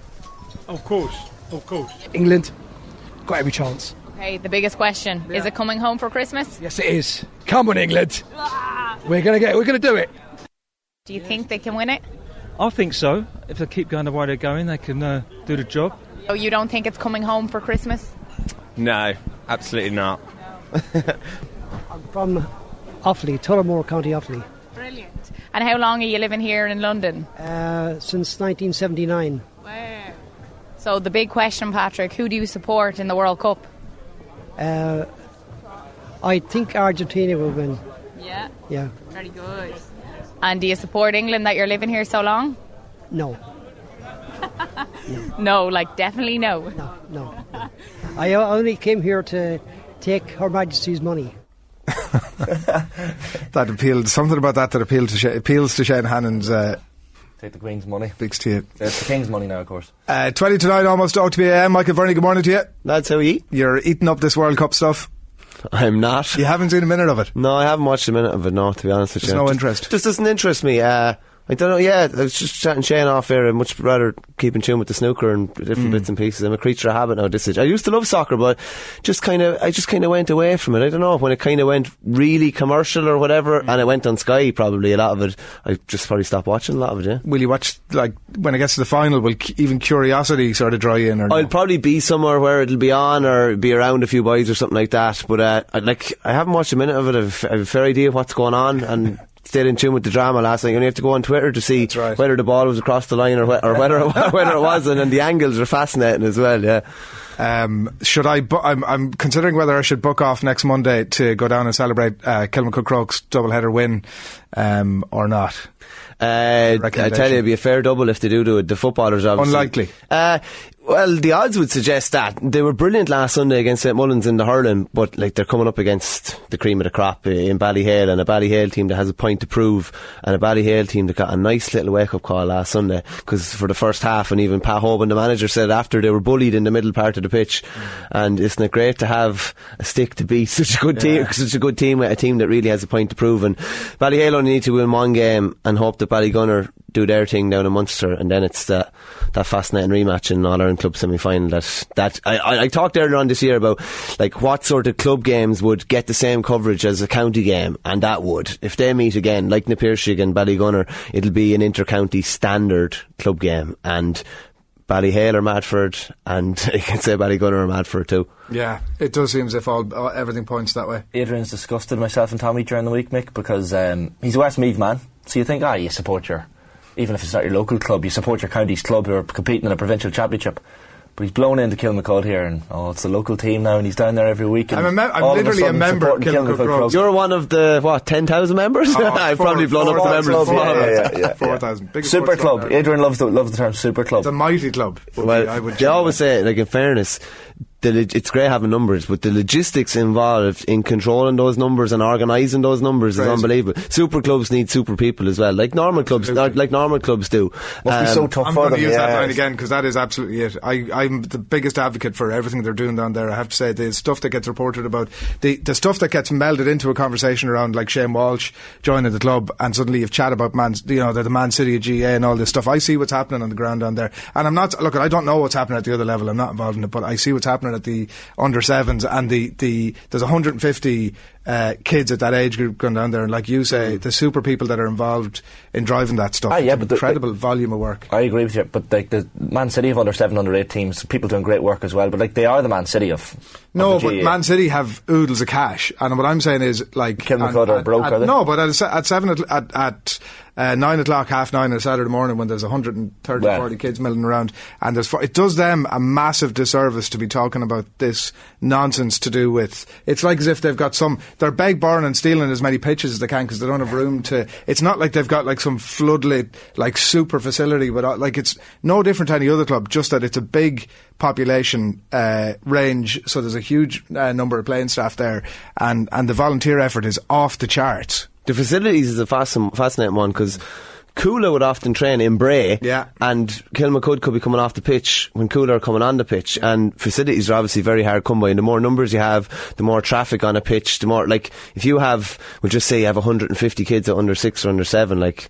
They have to go like 150 is a lot. They have to like one pitch is not going to corner of pitch isn't going to suffice for them. So there's a lot uh, involved in the logistics of it. And just what we said about the double, the du- like I'm, we're probably doing the chance of the d- double a disservice. The, the footballers are obviously roaring hot favourites against the Downs, who haven't been in a provincial final in 50 years, and Kilmacud are doing back to back. But the hurlers were brilliant last week, and after being beaten by Clough-Ballacolla last year, probably stunned down in Portlaoise, they beat them pretty comprehensively. They beat a St Mullins side, they put up to Ballyhale in a final in 2019, and beat them pretty comprehensively. And their pace is scary. They're a young, fit, athletic side. I think the fascinating thing about it is what's probably not talked about with the with the Shamrocks enough, with Ballyhale Shamrocks enough, is how fit, how strong and mobile they are. And that I think in around that middle third. I think Ballyhale might eventually eat them up physically, just because Kilmacud are, as I said, a mobile side, but there's only a certain amount of times in a game you can get hit Mm. before it eventually takes that little steam out of you and you're kind of punch stroke a small bit maybe towards the end of a game. But I do expect that to be tight and it's definitely not going to be one way traffic. Adrian Mullen was somebody we myself and Shane had on Tuesday, and we were chatting to him like a young fella who, your former young player of the year, all star, and like has Fennelly blood in him, which I didn't know before we had him on. Oh, yeah, yeah. like uh, obviously a, a- a serious player, a better chance of winning All Ireland at club level, I would uh, hasten to Mm. predict than he does at county level, probably. Well, he has a couple already. I think it's mad. They were only beating three points in All Ireland final. Was it three or two even? Uh, was was it one uh, one thirty to two twenty six in All Ireland final? And we're totally totally right, know, totally I right know, off next year. But uh, if I asked you, you'd still say Limerick. I, I know I would, yeah. On Adrian Mullen, there's a guy that can literally do everything on the pitch. He can play inside, he can go deep, he can create, he can attack, he can uh, distribute brilliantly. He's so physical, uh, and he's such a great worker. And it's like almost the mantle in Ballyhale Shamrocks has been passed probably from Henry to TJ, and it's probably slowly passing to Adrian Mullen now as well. Uh, like he's only he's only 23, did his cruciate, um, his young hurler of the year, as he says, an all-star this year, was in the running for player of the year probably before the final, had a quiet final. By his standards, hit three points, but he's, yeah, he's controlling everything that's good about Ballyhale at the moment. And like that's that's some statement to make, you know, in a forward line that also includes Eoin Cody, Colin Fennelly, TJ Reid. Do you know what I mean? And f- as long as Mullen is at that eight out of ten, and a few other guys chip in at seven out of ten, they're in pretty good shape most days. The, the dual players that we talk about, uh, one difficulty I suppose Kilmacud have is the dual nature of a lot of their, uh, you know, the fact that you have two teams fi- firing on both fronts. Um, can be a difficult thing for, for clubs to manage. I know there's not that much of a crossover maybe in terms of squads, but it's still something they have to consider. Yeah, Brian Sheehy's the only one, I think, this year with Kilmacud. I think there was two last year, so you have the really unique uh, aspect of Sunday where the games are actually flipped. Yeah. The hurling was supposed to be second. Uh, he's a guaranteed starter for the hurlers and will play the whole game if he's if he's fully fit to play it. So he'll play the first game. Um, hopefully be celebrating from his point of view. We'll go and maybe chill out or jump on a bike maybe for 15 or 20 minutes. Probably not do the warm up with the footballers. Uh, and then we'll probably come on for the last 10 or 15 minutes as he does normally with the footballers. But it is a very, it's a difficult, uh, balancing act for him. It's, it's not something that's ever been done before where a team is, a club has been able to win both codes in the same year. I think Portlaoise were beaten in the late 80s. Uh, UCD, I think, have been in both finals. Um, Ballyboden have been in both finals and Portlaoise, but no one has ever won the two of them. So imagine the Sunday Brian Sheehy would have. And it's, it's Like- it, I have to say, it's just uniquely GAA and Ah, fair yeah. play for them for, for uh, facil- facilitating that because it could have easily just said, Yeah, well, you could you could say as well. Fair play in one way, but should they be on different days? Yeah. But we asked Oisin O'Rourke during the week, who's obviously with the hurlers, and he was kind of happy because the overlap is not that strong. And for a club, it's someday for Kilmacud to be going to Croke Park for two provincial finals on Sunday, and it'd be, geez, it'd be extra special for Brian Sheehy if they win the two of them. that goal that they got against St Mullins with that Ronan Hayes drive down the middle, and it's easier probably for him in a lot of ways just to tap that over the bar, but he goes for the jugular. They're going to need to go for the jugular a lot if they're going to come out on the right side, aren't they? Yeah, and I think the probably the intriguing and promising point of view, thing from a Kilmacud point of view is the amount of goal chances they created and the amount of goal chances that Ballyhale threw up against uh, Naas. They could have had, they could have been well behind 15 or 20 minutes in, and they probably had to thank Dean Mason for two really good uh, two really good saves, and they, they could have been very far behind. But they were a bit startled in that opening opening period against Naas, and I don't expect that to be the case on Sunday. You know, when a team gets a wake up call and the next day it's like they're the one giving the wake up call to the other team and they're the one forcing the physicality. But from a Ronan Hayes point of view and a Kilmacud point of view, love breaking the line, love creating goal chances. Like he was stone mad for goals the last day. He had no interest in tapping the ball over the bar. Every time he got the ball, he was racing down the middle. Uh, I don't expect there to be big channels of space for him to run down, but when they get those couple of chances, they're definitely going to have to take them. They also have Alex Considine back, who is suspended from the county final, so he missed two games. He's going to be back, and I imagine he comes straight into the full forward line as well. This might sound like a ridiculous, might sound like a ridiculous thing to say, but I mean, are there any weaknesses in the Ballyhale team that Kilmacud? Oh, there there aren't too many weaknesses, and if you look at nearly every player has got county experience as well. Um, the defence definitely looked a bit shaky last day, so I definitely would say that that's something that Kilmacud will go after, and Kilmacud put up big scores and they create goal chances. So. Uh, Probably creating chances and taking them early. That's where you're looking at. There was definitely a few openings left by the Ballyhale defence last day, and Kilmacud will definitely be looking to exploit them.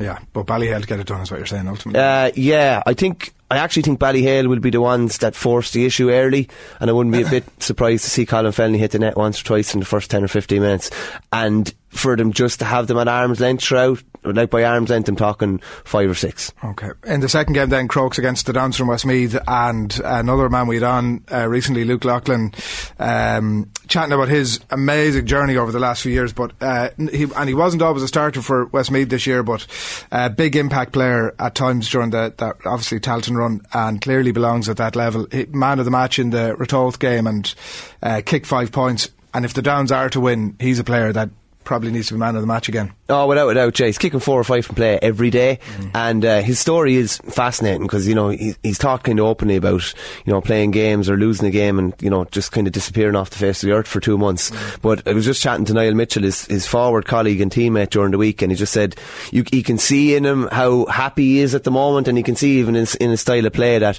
he's not uh, you know most really good forwards, I suppose, have a selfish streak to them in a way, but he's taking on the shots when the shots there to be taken on. He's a creator uh, when it's there to be created. Um, and he's going, he's going to, but he's going to have to be. It's a really fascinating one on Sunday. So the Downs have kicked an average of 20 points per game, and Kilmacud concede like so little. I think it was 112 to 4 points against Portarlington. It's funny enough for a team that has like Shane Walsh in the ranks and obviously Paul Mannion when he's fit, they don't shoot the lights out. They don't need to. Uh, and they really go after your kick out and they go after the Downs kick out as well uh, on Sunday. As well, the Downs were in, uh, same as Tourlestrane actually. Tourlestrane were in a provincial final 40 years ago, were beaten there in the, in the Connacht final at the weekend. The Downs were in the final in 1972 and obviously haven't been back there since. And the, the funny one about a lot of the provincial finals this weekend, there is like a red hot favourite in one corner. Apart from the Slaughtneil and Dunloy game, there's a really strong favourite. The Downs are massive underdogs, and they've hit 20 points per game. Like they'd be doing well to get 10 or 11 on the board at the like that would be a good tally and that would give them a chance of winning the game but And as you say, like maybe Crokes don't score an awful lot more, and maybe that's the that's the that's the kind that's the sort of game that they'll need but like Craig Dias is in crazy form out around the middle of the field like he's literally controlling games. Uh, and I know Paul Mannion is missing but they still have the likes of Darren Mullen up there Shane Cunningham Shane Horn and obviously Shane Walsh as well. Um, probably expect Dara Egerton who's uh, more renowned as a hurler same as Niall Mitchell is actually probably to pick up Shane Walsh and obviously he's going to have to keep him quiet but again if you're just focusing on man mark- marking duties with him it opens doors and space for other guys and there's plenty more guys to take up. yeah, he, but he just he just he's controlling games midfield. If anything, he, he got called back under Desi a couple of years ago and played. Uh, he played a couple of games. Like he's we chatted to him not too long ago as well. And he's like he's in the form of his life at the moment. Mm. I don't know if he if he's his home situation will allow him to go in. I think he has a, a, a small kid at home, but he's literally a guy that you would be probably looking I, at I've for say been at a couple of games of Crokes recently. Watch it, can't under. I mean, I know it's Dublin, so they're a different benchmark than most of the teams in the country. But the way he dominates games and like is not afraid to get up and try for a score or take a score. He's scored a couple of goals. Uh, remarkable that he hasn't played more for Dublin over the last eight or nine years. Ah, it probably is, yeah, because as you say, I, I do think he's in the best form of his life at the moment, yeah. Um, and it's never too late. Uh, it's never too late. If you're in form, it's never too late. So it'd be interesting to see. It would be his third time back in with Dublin if, if he was called back in. But the fascinating thing about Crokes is, uh, and I know they were beaten in the club final last year with that, that last minute goal, but their ability to strangle you and suffocate you. Cuala had them on the rocks in a quarter final, just choked them out in the last 10 or 15 minutes. Uh, like good lad putting a, putting a sleeper hold in or something, Shane. The last five or 10 minutes. There's they- comments coming in, Yeah. Nick, on your on your top. People suggesting it's the Rock. Oh, it is, yeah, yeah. Yeah, yeah, oh, fair yeah. enough. The old- Yeah, yeah. good old Brahma Bull symbol, yeah, yeah, Stick yeah. with the sleeper theme, of course. um, th- I don't want this to sound disrespectful to the other teams in the Leinster Club Football Championship, but do Kilmacud have a tougher in, within county? Like when they play the Dublin Senior Championship, is that a a much tougher test for them than when they get to the provincial level? Yeah, well, you could probably say the same even when Vincent's were on a run, and even when Ballymun got all the way to the All Ireland final as well, and even like when Burr were on top back in the nineties, like Burr won a Club All Ireland in '95, having won a playoff against Rhinus to qualify for a quarter final. That can often that can often be the case, and same with Kilcoo, Warrenpoint, and I think it was Warrenpoint and Burren, absolutely ran them to within an inch of their life. Now they're in a provincial final and are probably favourites to win All Ireland outside of Kilmacud. So that's often the case, uh, and once you get uh, it's almost like once you get that over that first little hump, the pr- not the pressure is off, but you can kind of get into a bit of a rhythm. And Kilmacud are definitely in a rhythm now. Like they were as good as they've been uh, over the past couple of years against Portarlington at semi final. Just a word as well on Maurice Deegan. He's refereeing at the weekend. I think that's his last. It's going to be his last big gig because he's hit the fifty mark. And once he hit the fifty mark. Um, you basically have to retire from inter-county refereeing. Well, I tell you what, because chat- I was chatting John Keenan recently, did a piece with him in Independent last week. He's 49, and to me, uh, he's coming into his prime as a referee, and he was refereed that brilliant Munster final last year. But this next year is going to be his last year because he's 50. So I don't understand. I don't know. Is it is it ageist? I think it is. I- Uh, 50 is yeah. young now. Well, like I- tell you what he said. The way John put it to me was, if I'm still hitting my metrics at 53 or 54, I don't think it really matters. Mm. Like because exactly. Yeah, like what's Fitness the test. Yeah, You down to a yeah, fitness test Yeah, what's the average age for retirement at intercounty? We'll just say it's 31. That's not to say that someone can't be still playing in their 40 like- when they're 40 like Tony Browne was. There are outliers in every category. I just find it funny that with the shortage of referees that we're actually pushing some of the top referees also, out like, the door. If it, what was 50 20 years ago now Totally, feels like yeah. it might be 55 now. Like Totally, yeah. With everybody's a kind of a lads that are involved at intercounty, be it refereeing or playing. They're kind of gym bunnies now as well. They look after themselves a lot better. They eat a lot better. Do you Hmm. know what I mean? So I, I would agree with Jen. I think that should be taken on a case by case basis. When if somebody wants to leave a fifty, fine. Hmm. But if they're coming into their prime, like I think a John Keenan is, like I'd, I'd be holding on to him as long as he possibly could. When you're speaking of age there, I think what you mentioned Niall Mitchell, I think it was him that was speaking during the week about the average age of the Crokes team being 26, 27, fairly prime age, and the Downs that little bit older. Now, a bit of experience there as well, but that, that's fairly significant that the Kilmacud team, they're not only dangerous, but in their prime. Yeah, and seasoned Shane, I think Yeah. as well. Yeah, um, and it's ju- I think that bit of experience when it comes to closing out games. There's no better team to close out a game than Kilmacud Crokes at the moment, and the Downs will have to be ahead and trying to hold on. I'd say, and I just I just can't see them getting the scores that are that are needed. Like Luke Loughlin is flying, Niall Mitchell is flying. Like the shots that they're the chances they're going to get are going to be under so much pressure on Sunday in comparison to what they've probably met to this point.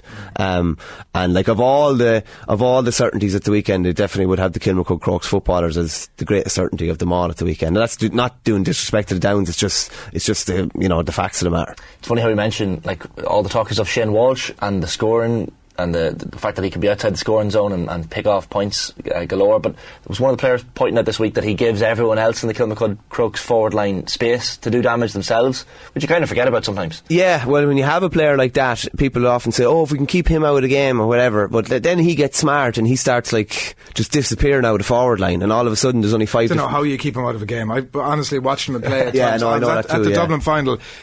K- You talk about keeping out of the game. He's back in the the Crokes full back line. A lot of the time, helping out, digging out, like Yeah. getting stuck into the hard work. I honestly, I, that sounds like a, such a naive comment. I don't know how you keep him out of a game. Uh, it is very, it's very difficult. You have to have uh, a miserable fella who has no interest in touching the ball. Yeah. You actually do. Like you have to have somebody that does not probably want to be involved in the play, and will just be like. I don't care. Like I was chatting to Chrissy McKaigue during the week, and he said uh, some of the best games he's ever had. He hasn't actually touched the ball, Uh, but you have to be like so Laser tunnel, focused, tunnel yeah, visioned on that. Um, but as I said, Walsh. It's amazing how whatever about Walsh's genius and being able to kick scores. It's amazing how he's actually like talking on the field and like dictating affairs like a lad that's been playing with him for 10 years. He's literally like bringing all his experience. I don't know if he came straight in and was like, I'd say he got to learn the plays very quickly and then was like, you know, I'm an experienced player here. I'm going to control mm. things. If you're down at pitch level, Adrian, you can actually hear him. You can actually hear him dictating and telling lads where to go. And listen, that's a great sign, and maybe that's why he was carried shoulder high when he came into the club, when he came into the yeah. Stillorgan clubhouse that I night. was in I was in that clubhouse the next morning, uh, dropping a kid off to crash, and the aftermath was real. um, we've Dennis Ryan in contact there on YouTube saying, "Verney, not just a poet, but the greatest hairstyle in sports journalism." How do I Just do have to look at it there, yeah. It's uh, it's probably a trim needed now before Christmas, to be fair. I'll leave it. Yeah, get the Uh, cheap shearers out. Also, um, bum bum bum bum bum. Somebody saying that you're a ringer for Serge from Kasabian, who I think we've a shot of. Actually, yeah. Is that good or bad? That's good. That's, not a good. bad Handsome man. Paul Galvin is the one I often get. Do you? Yeah, I actually yeah, dressed yeah. up as him for Halloween one a long time ago, before I got Here's into this photograph gig. we need to see. Mick, thanks a million. Enjoy the games over the weekend. Cheers, Pleasure, gents. always. Surely will. Michael Verney uh, in with us to discuss mainly the uh, Leinster games, obviously, for the weekend. And uh, we've more GAA to come. Do keep the comments coming into us, by the way, if it is uh, about your uh, who everybody looks like or whatever it is. Uh, lash them into us. It is uh, just coming up on 9 o'clock. We're going to talk rugby with Alan Quinlan in just a little bit. I'm delighted to say we're going to stick with the GAA and uh, appointment um, that's happened in Wexford football over the last few days. And delighted to say that Anya Kinsella, the new Wexford football assistant manager, is with us on the line. Morning, Anya. Morning, Adrian. How are you? Flying it. Thanks, William, for jumping on. You've joined John Hegarty's backroom staff uh, with the Wexford senior footballers. You were with the Hurlers last year. Yeah, with with the Wexford Hurlers last two seasons. Yeah. Um, so probably one of the toughest decisions I've had to make in a sporting sense, I guess, to walk away from the the hurling setup. Um, you're leaving something you love to go into maybe a little bit of an unknown, but I've had the, the, the pleasure of working with John for the last three years with Shelmaliers in Wexford. So when he came to me offering me a, a coaching role with you know, more scope maybe than what I've been doing previously. It was just too good an opportunity for me to, to pass up. And football's your background. Is it your love? Yeah. Or? So I would have grown up um, from Fenagh and Carlow originally, so I would have grown up playing ladies football my whole life. Um, would have represented Carlow the whole way up along. You know, had we had a really good club in Fenagh St Fortunes, and we were had a you know a nice bit of success there, winning Leinster. We were a Leinster Intermediate Club as well as several county titles. So ladies football is my background, but I took up camogie very late in life, and then somehow found myself in a, a hurling analysis gig um, when Colm Bonnar came in and took over the Carlow Hurlers. So it kind of just all snowballed and took off from there. But the coaching thing is is an area I've been wanting to try and, and branch into in recent times. So it's definitely um, an area that I would be probably relatively new to um, in such a hands-on capacity. But it's just it's very exciting now. Mm. You mentioned the scope there that uh, John had said you're going to get a bit of a broader brief maybe than you had previously. So you're doing stats and video analysis with the hurlers. So what's the brief now? So just co- coaching, you know, um, and having an input in all aspects of team preparation. Um, I would be very interested in, in all areas of, of performance. Um, so being allowed now to have, you know, on the field time with the players, have an input into team selection, set up, uh, team play, tactics, uh, and then I think how that marries with the analysis side of things, I, th- I think it's a really good complement to each other. So it's um, a great a great uh, role for me to be in, for me to learn and develop now in, in this capacity. Do you, do you pick up little bits on you for, as you go along? Like, would you be someone who kind of invests themselves and, and really digs deep into the world of coaching? Like, you, you've, you've worked with the likes of Davy Fitz, for example, so you're picking up little tidbits as you go along? Yeah, absolutely. And I guess I've been incredibly fortunate with the managers that I've gotten to work with across every spectrum of the game, from a, schools level to a club level to an inter-county level. And everyone that you would work with, you'd always be taking up little bits and, and nuggets from them. Um, and like the time I got to spend with Colm Bonnar and Carlow, that was my my first experience in, in management at any level. And the amount I would take from those years I spent with Colm and I guess when I was a player, I, I, was very rigid in my thinking of, of how you had to go about your business and how you had to prepare, and always felt that you nearly had to be the most serious person in, in the room. But Colin showed me that there's other ways of, of dealing with people. Um, so every manager that I've worked with, as I've, I've moved across the pathway the last number of years, I've taken little bits and pieces and kind of brought the things that interest me the most along with me as I continue on the journey now. Have you a, like a style of football that you'd like to see Wexford playing on you, or what's your? Because uh, obviously these things tend to uh, be on vogue at a certain point, and depending on where you're at in the overall sort of hierarchy of of uh, football in the country. But what sort of style uh, would you like to see um, Wexford footballers playing? Like I'd love, I'd love to see the, the lads be be more attacking and be more adventurous and, and take more risks. Um, I think the way the game is moving at the minute, you have to be brave enough to take take risks and I think very often they can be rewarded. Um, and again, you have to marry that with a practical sense of of being in Division Four as well. So you have to look at a, having a strong defensive shape and being able to to work out from there as well. Um, but for me, at the minute, in, in the short term, it's just about in getting in, getting to know the players. Um, I wouldn't know many of them, obviously, having spent the last couple of years involved with the hurlers. One or two of them off the, the Shels panel I would know well. But aside from that, right now, the, the short term view for me is just to get in, get to know them, try establish some connection with all of them, um, get to know them as people. And I suppose that would be something that would be very crucial to me is creating common touch points with the players uh, as people, and then using that insight into, into how they function as people to try and enhance the learning that occurs then on the coaching pitch. We had the, the, the famous, infamous incident of Jerome Johnston, the Kilcoo coach, not wanting to take charge of his club Ballybay when they were playing his uh, his home club, which a lot of people kind of were falling down two sides on. But um, you'll have the, the unenviable task of taking on Carlow in Division 4 this year on you. Yeah. Is, that, is that a tough thing to do, taking on your own county? Um, it'll definitely be strange. Um, I guess the fact that when I was working in Carlow, it was with the hurlers and they would be a group that would hold a very special place in my heart based off you know the success we had and what a, a brilliant group they were at that time um, it'll definitely be strange to go up against your own county but I wouldn't have that same familiarity or knowledge with the Carlow footballers at the at the way at the same level. So whilst it'll be strange, I don't feel I'll have the same conflict as Jerome had a couple of weeks ago. Mm-hmm. It's uh, it's Laois up first for Wexford in the in the preliminary Yeah. round of, of Leinster, and then of course the winner plays uh, Dublin in, in, in the Leinster quarter final, which is which is a big task. Is it tough? excuse me. Is it tough for other teams in Leinster to get, I guess, psyched up for the pr- province, given the fact that Dublin are so dominant? Um, in a sense, yes, but I, I guess how how you frame that at the outset of the year, what you what you set up as your success criteria for the group you're with, will determine that. Um, and also, there's a minimum of 10 competitive games for Wexford between now and, and the kick-off of the Leinster Championship.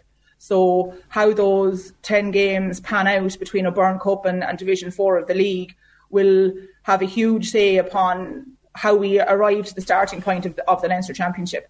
So, I guess, and it's the same for every team in Division 4, everyone wants to get out of there. But any player who has spent time down there or any coach or manager who has been worked with teams in Division 4 knows how competitive it is, what a dogfight of a division it is. Um, so the, the medium term will be looking at trying to have a really strong Division 4 campaign and try to get out of there, but that'll be the target for every team in that division as well. And I presume trying to you look at something like the Tailteann Cup, Anya, that can be transformative for. We don't know yet, obviously, because we've only just had the first ever winners of it. What sort of an impact that'll have on the likes of a Cavan or Westmeath, all those extra Mm. games under their belt. But I presume putting together a big run in the Tailteann Cup will be a big goal for you this year. Yeah, it'll be really important. And I think you just look at what Westmeath did last year, their approach to it, what it meant to them as a group, what it meant to the, the county as a collective. Um, and I was fortunate enough a couple of weeks ago at a, the performance analysis conference in Carlow IT to listen to Jack Cooney and Thomas Mount talk about their experience working with the Westmeath footballers and the approach they took. And you couldn't but be inspired by their story and, and, and their approach to things. So I think it's it's a fantastic competition. I hope it continues on in the vein um, that it has for its inaugural year because I think it, it is something that would be very worthwhile um, for Division Three and Division Four counties. You've left this uh, long trail of success behind you as well. Uh, Castlebridge, Shelmaliers. What's the secret sauce? Oh, I think I've just been very fortunate with with where the groups I've gotten involved with, and, and at the time I've gotten to work with them. Um, from the from the get go in the Carlow hurlers right along, I think all those groups have just the age profile has been really good. They've been at a point in time where they've been taking themselves seriously and have been quite ambitious. Um, and like they've done more for me probably than I have done for them. Um, and I think particularly of the work with Shelmaliers and the doors it's opened for me in, in a in a Wexford GAA sense, it's been massive. And the run we had last year in the Leinster Football Championship, the day above in Louth against Naomh Máirtín, it'll be one of those memories that will stick with me forever as one of the best days I've ever had in sport, which is a crazy thing to say given that I'm- not from down there or I've only been involved with the club for a relatively short space of time, but I've been very fortunate with, with who I've gotten to work with. What's the long term goal? Would you, um, or maybe not even that long term, you see yourself as a manager at in- intercounty level at some point down the track? Um, yeah, uh, uh, you know that that that would be probably a, a long term thing. Um, you know, develop as a coach, I suppose, is is the immediate thing. Maybe look at getting involved in a you know in a couple of years' time at at a club management level. Um, I think as well, like, and it's been lovely. The reaction I've had since the Pete's last week has been great, and people have been so positive and so supportive. But I've just been thinking about that this trickle is only going to get more and more. Like we're we're seeing a slow creep of more women coaches into the men's game, and I think the reason why it's going to develop more and more and become a, a way more normal occurrence is because people forget that female sport is still in its infancy in, in this country in relative terms to its male counterparts. So, so much time, energy, and investment has, has been given to increasing female participation numbers in sport and keeping females playing sport for longer. But I think now the current generation that are playing, and maybe girls in their in their teens, the same logical progression from playing to coaching and managing is going to develop there now as already exists in the men's game. We're just a little bit younger and we haven't developed or matured as a sport yet. So I think I think of like you look at that Meath ladies team, I think loads of them will end up going into coaching simply because it's going to become more and more common to do. It's going to become the logical progression. Um, so I, I think that, that that's what's going to happen over the coming the next decade. Is going to be the great, next great evolution of, of female sport in this country. And if they have the visibility of, like, obviously Anne Downey took on the Ballyragget uh, men's team a couple of years ago, and the visibility of people like yourself doing that, then it becomes less of a, geez, I'm not sure I could do that. It's like, well, here's an obvious path now. Yeah, and it, it, it's funny because for me, this doesn't feel like that big a step because I've o- I've never actually worked with a women's team. I've only ever been involved in in male sport.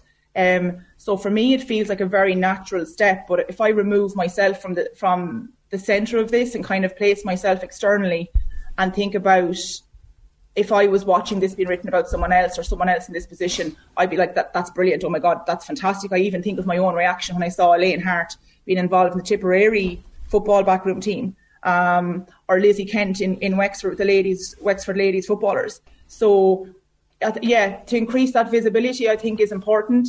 Um, and just to let women know that we only have to push the door now. Sometimes I think because you have to battle for so much for so long in, in certain regards as women that we almost expect the door to be locked against us, where I think this door is, is waiting to be pushed and we only need to give it a little nudge and ju- then just step through into the space. As you say, Anya, it's been a it's been a slow creep of, of female uh, coaches in, into the men's game. Like I think of the likes of Mags Darcy and Cliodhna O'Connor as, as Yeah. examples in my head. Uh, Do you do you find all this talk and I guess the headlines of the last week about this being a big moment and breaking the glass ceiling?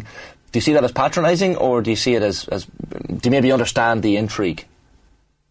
I definitely do, I do understand it. I 100% understand it. Um, and maybe I would feel its significance a little bit more if I was coming from maybe being invo- involved in, in a, a women's team and stepping across into a, a men's team. Um, but for me, like any team that I've worked with, any player in the room or any manager, all they really care about is can you do the job that you're there to do? And once you can do that and you're adding value to the group, whether you're man or woman or anything else doesn't really come into the equation. You're just there to try and help them perform better. Um, like it was, it was great. My first year at Wexford, Mags was there, and I got got to work with her and learn from her. I was actually chatting to Cliodhna during the week um, about this new initiative that's been launched about developing a female coaching pathway um, in GAA. Um, so that's all very exciting, and that that coaching pathway now making that more visible and developing a mentorship program. I think that aligns with what I was saying a couple of moments ago about the resources and, and investment now that's going to be made to allow more women progress into into in a, in a coaching sense in a managing sense. Your your family are no stranger to, to the GAA world either, Anya. I know your sister Marie is high up in the in the, the GPA's National Executive Committee as well, so Yeah. uh, clearly runs in the blood. Yeah, no, um, it does, and I, I guess I was thinking about this since the piece last week, and people were asking, you know, how how did you get into this? And I, both of us, both me and my sister, were actually very lucky growing up in that we had lots of female coaches and managers along along the way. Um, so Geraldine Marr would have been my manager for when I was minor with Carlow. She also would have come back in and done a stint when we were as senior manager. Um, two club mates of mine, two brilliant women who have had a significant impact on me growing up, I suppose. One, Neve Dobbs, would have been a selector of my brother's minor football team in Carlow. And then Jenny O'Neill, who unfortunately, really sadly passed away a couple of years ago. She would have coached Maria under 14. So we both have had very strong female role models in our lives growing up that kind of makes this feel just a, a very normal thing to do. We're going to follow your uh, your path with interest, and I'm sure it's going to be a long one as well. Anya, really uh, pleasure to speak with you this morning. Thanks a million for jumping on. Thanks very much for having me, boys. Thanks a lot. Uh, We- uh, Wexford selector Anya Kinsella on the line to discuss her new appointment and the path that she's about to set off on. It is uh, 13 minutes past nine. It's Friday morning. It's myself and Shane with you until uh, 10 o'clock. What's your plans for the weekend, Shane? This is. Uh, Oh, you're uh, going to ask me finally. We've been making the point in um, that this hasn't come up. Production meetings where you haven't. I just needed to put a bridge between you and, No. and the ex. Your ex Owen, yeah. Owen was always asked what are your plans for the weekend. I, I, I took it as a slight that maybe you thought that I was boring and that oh, he's only from Monaghan. That, They've only got Wi-Fi and they're only. I, I, to be, I'll be honest with you. uh, there's no great secret. I only ever used to ask him because he used to hate having to answer. Oh, really? Yeah. Okay. Whereas I, Whereas I think you're like, dying to be yeah, here's my plans right tonight. here's the itinerary. Yeah, well, I'll be playing. Uh, we've a, we've a big match for Monaghan Town FC in the uh, Cavan. Monaghan League now tomorrow evening against Monaghan United. Good local rivalry. Win, we go top. Right. Cavan Monaghan Premier Division. So uh, that'll be What's that's, that's the, the main is there a philosophical split between Town and United? Bit of a divide. Yeah, yeah, yeah, yeah. It's United are traditionally better, obviously. well, we beat them three 0 in the cup last weekend. so uh, right. better might not be necessarily Wow. current. Wow, Um, smack talk. So it's smack talk ahead of the game tomorrow night. So the town town looking to do damage again tomorrow night. Are you the big number nine, or what's the? Big number nine, captain of the team this year. Right, Uh, captain, now right. Paul Smith is the is the star striker. He's a former League of Ireland player, so he kind of brings the brings the prestige uh, and the kind of you know the. What do you bring?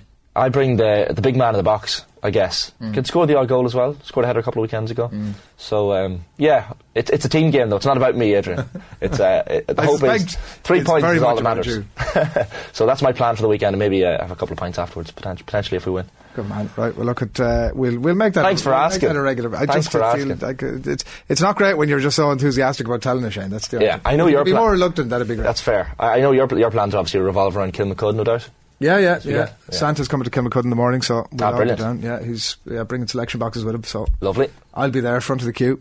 Ideal. Uh, uh, quarter past nine, OTBAM brought to you with Gillette in association with Movember Effortless uh, Shaved Magnificent Moan. You can sign up or donate now at Movember.com. Here's what's coming up on OTB Sports Radio over the course of the morning. Jason Sherlock, the uh, new Westmeath coach, uh, will be coming your way. OTB Gold uh, from one o'clock. We have Mount Rushmore Cavan is the subject today. Three, Brendan Bradley, Team 33 League of Ireland legend. Four, Chris Waddle uh, from six and OTB Gold. And of course, the crappy quiz is going to be live, I believe, from around sort of 12 o'clock direction, is what I understand. Maybe a little bit later in the day, um, a little bit later today. You can follow uh, OTB across all of our social channels. Subscribe as well to the OTB Podcast Network for all the best uh, in and latest in sports content. Up next, Alan Quinlan is standing by. He's been doing his prep uh, live in studio. First of all, before all of that, Ashling spoke with Malakai Fekitoa on how he's settling in at Munster.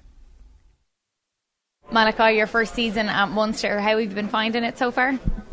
It's been uh, it's been great. You know, like we're building nicely. It started slow uh, for myself and the team as well, but obviously a lot of new coaches and uh, myself new and new system in place. So we're building nicely. So hopefully we can do well in this competition. Yeah, obviously there's Graham Rowntree is in, there is new coaches in there, they're finding their feet, you're finding your feet. So it does take a little bit of time. I suppose you have to trust the process, especially when you have new systems in place. Yeah, I believe so. Yeah, and that's what we've been working on is uh, you know focus on what we can control, uh, which is uh, you know hard work, and, and that's what we're all about there. Um, you know, you can see the things change slowly. We start getting results now, and uh, win a uh, couple, two or three games now in a row, uh, and uh, hopefully we can build. And did that all kick off with your win against South Africa in Páirc Uí Chaoimh? That was a massive occasion. It did. Yeah, honestly, it was um, you know it's a proper game. Uh, you know, I can see uh, how much it meant for, uh, to the boys and also to the Munster fans, and uh, you know, can, can feel the buzz around the club, and uh, I can see. I think I believe that's the start of something, and hopefully we can carry that on to the Champions Cup. Did you realise of how big a game it was before you went into it? Obviously, you'd only arrived over. You obviously know all about South Africa, but I suppose to play in Páirc Uí Chaoimh, it's not the, the done thing in Ireland. Um, yeah, I, I knew you know playing uh, in the national side would be big, and uh, but I didn't think uh, you know the whole experience going to be that big. If you know what I mean, like uh, it was felt like a test match. Uh, it it is it was for the boys, and uh, you know the fans loved it. It was sold out, and uh, hopefully there's many more games like that in the future. Yeah. And how was it for you to make the transition to the style of play, I suppose, here in Ireland and Munster and how they play to what you would have been used to? Um, look, it's, it's tough, you know, um, especially for myself, um, you know, trying to get connection with the players and, and also uh, finding out what works and what not. And, you know, and the game doesn't slow down for you, for you, you know what I mean? Like, uh, and all that matters is result, result and why you're trying to find your feet. The game doesn't stop. So um, it is hard, you know, I, I'm not going to lie. But, um, you know, the, the, I'm still working and uh, I'm still working hard behind the scene and a lot of guys uh, helping out uh, to make things easier for me and uh, I just can't wait to come out on the other side. OTB AM. 20 past nine, welcome back. Alan Quinlan, good morning to you. Morning, lads. How's it going? We had a great plan to be chatting away about Leinster and Munster and all sorts of stuff, and then I picked up the Irish Daily Mail this morning and I saw O'Shea in the mix, or if you may turn to ex Ireland stars, Jones feels the heat. So he's obviously there in a director of um, performance role. Is that his uh, something like that? Um, and so that there's a possibility that if Jones goes. I mean, if he goes, they kind of need to decide now, don't they? Like, this needs to be either you leave now. This stuff is kind of getting out and leaking out, even though the review hasn't been completed. Maybe they've had their meetings this week, and Mm. um, but it's kind of strange that it's it's out there now that this stuff is. Um, know, Conor O'Shea's been linked. There's lots of talks about different coaches taking over. Warren Gatland, Gatland, Scott yeah. Robertson, Borthwick. um, Borthwick, yeah. So um, I have a feeling this mightn't go um, well for Eddie Jones. You know, I think there's a lot of kind of rumblings and and um, obviously for for England to be you know having the results they've had in the last 12 months, the last couple of Six Nations as well. So If they were Um, to do that, Quinny, the, the like O'Shea in one way and Borthwick obviously to the same degree, given what they would know, given that there's a Six Nations only around the corner, surely there's it's probably an interim appointment that gets them, I don't know, past the Six Nations. Yeah, because it's the a World tricky Cup. time unless someone like Warren Gatland or Scott Robertson um, were to say, "Look, I'm coming in for the next couple of years and I'll sign up." But this has been probably driven by what, what will dictate this, Adrian. I think is the players. They'll go and talk to players, and um, unfortunately for Eddie Jones, there's been lots of rumblings about you know. Maybe the way he treats people and different coaches. There's been a fair rollover of coaches there over the years um, the way he's kind of runs this kind of ruthless kind of environment and stuff like that. But um, not every co- coach will please every player and vice versa. So there's always going to be some p- co- players who'll say, "Well, I don't like that coach," or and some will be incredibly loyal.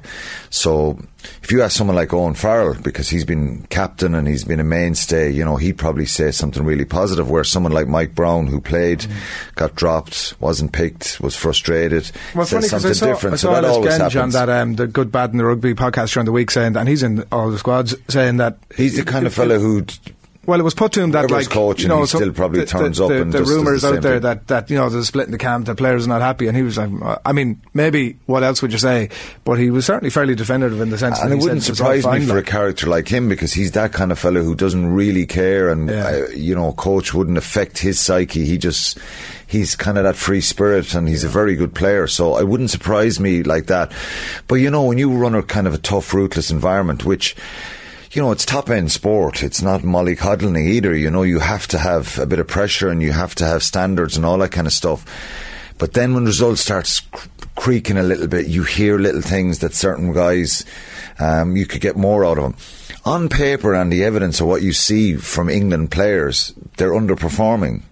You know, they're not a team that maybe are as dominant.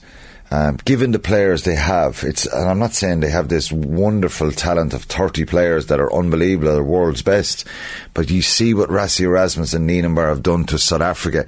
You sense that England are kind of a bit of a sleeping giant like that. If they if if if they get have a little bit of change, maybe there is a lot more potential. I don't know. Eddie Eddie Jones has you know had had great success for himself in the coaching in his coaching career, but he's kind of been up down up down for the last number of years. And you know England are one of the powerhouses of world rugby. Whether we like it or don't like it as Irish people, that's the way they are. But you sense now that you know they're they're not really sure their identity. They're not really sure which way they play. Um, can they overpower teams like traditionally they've done? You know, the results just haven't been good enough. So I suspect they will make a change. I don't know. And, um, you know, as I said this on Monday to Ger, I said Eddie Jones is, you know, he, he's very outspoken. He's always kind of throwing little jibes at different coaches, different players. And, uh, uh, you know, he's a real character in the game. And, um, but I think there's something could happen out of this, you know. Quinny, is it not a bit of an exercise in futility then asking the players what they think about Eddie Jones? Because because you're going to have, I as, think as Will, what I mean said is, you're going to have 15 who love him and I 15 mean, who hate him. Bill, you know, Bill Sweeney, the chief executive, and other people who are in the decision making, they, they'll they'll kind of, on the QT will be Have what their own really like. They'll they'll try and um, garner that information as to what the environment is like and what do the players really think and. Um, do they need to? They won't ba- hinge it on that. Ultimately, it doesn't matter if you've um, a dictator running your team if you're getting results. Um, and usually, you know, if you are getting results, it's you know, it, it is fairly ruthless, and you know what I mean. It's but we've a, we've a lovely balance, and and and and what's happening now. You know, with the type of leader we have in the Irish rugby team and Andy Farrell, they'd love to get him back. I would think. I think he's learned a lot and matured. But Eddie Jones has done. You know, people would argue and say that the results just have not been good enough in the last couple of years, and and that's the reality that he faces, and and that's the kind of pressure he's under. And yet you look at their their World Cup draw, and like you could quite Well, the easily be easier a side of the draw, final. yeah, of course, yeah, and that's what they they've done it before, haven't they? You know, um, and they, there's every chance. That's why it could be an attractive proposition for a Mm. lot of coaches. And if they stay, if if it stays as it is, um, I still think they will be a serious threat next year. Um, but there's been a lot of changing in the coaches over the years, the assistant coaches and stuff like that, and Oh, that stuff staff, doesn't happen if it's trail of if there's a, a, a good environment there. You know, it doesn't usually happen. one person we know isn't, uh, or most likely is not getting the gig or taking the gig is uh, your buddy. He's his advisors have got uh, in ahead of the, the curve again here. You know, got their statement out and ruled themselves out of the English job. And Well, it's played out ideally for him, obviously now, and he's. Uh, it looks like I don't know. Has he actually signed, or he's going to sign up until 2027 to stay in La Rochelle as the head coach? And he's often spoken about like the decision is not just his decision. Obviously, it's a family call and the setup that they have. But this is ideal for him now, and it's sort of because, like, I have to say, every other time we have him on, it's like, oh, you've been linked with this gig or that gig. Whereas now it's like, no, listen, I've five year contract to run here, and that's all done now. It seems. yeah, um, he hasn't had signed, and he said it in his article this morning that. Um,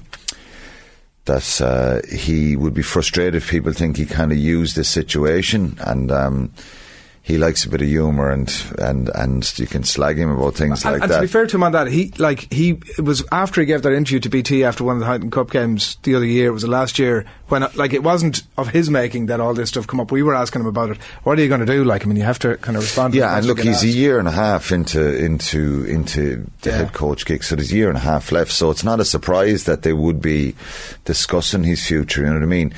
I don't think you'd want to let it run into the last year, and um, it's going it's going well. They like him. The players like him. The the they've spoken. Jules Far- Jules Favre was on, you know, at that BT launch. So we heard Malakai Fekitoa at it during the week, and um, I know you, if you're asked about your head coach, you're not going to say I don't like him, but you sense Will Skelton. There's a lot of them saying that they have this kind of relationship that's You can read between the really lines what good. players yeah, say, yeah. you know, and they, and um, obviously I know him very well, and I know that that's his approach. Anyway, he he he would absolutely lambaste you if you weren't doing your job, but loves to have a bit of crack and get that balance right. And that's always the intrigue with any coach, you know what I mean? I, I can't say that it's the exact way you should do it, but um, that's what I feel the way it should It be. It feels that like you it's a more long term approach rather than like the Jose Mourinho, the Eddie Jones, like all brim. Sometimes you need to go in and have this ruthless and cut out the dead wood and, and you know, really have a,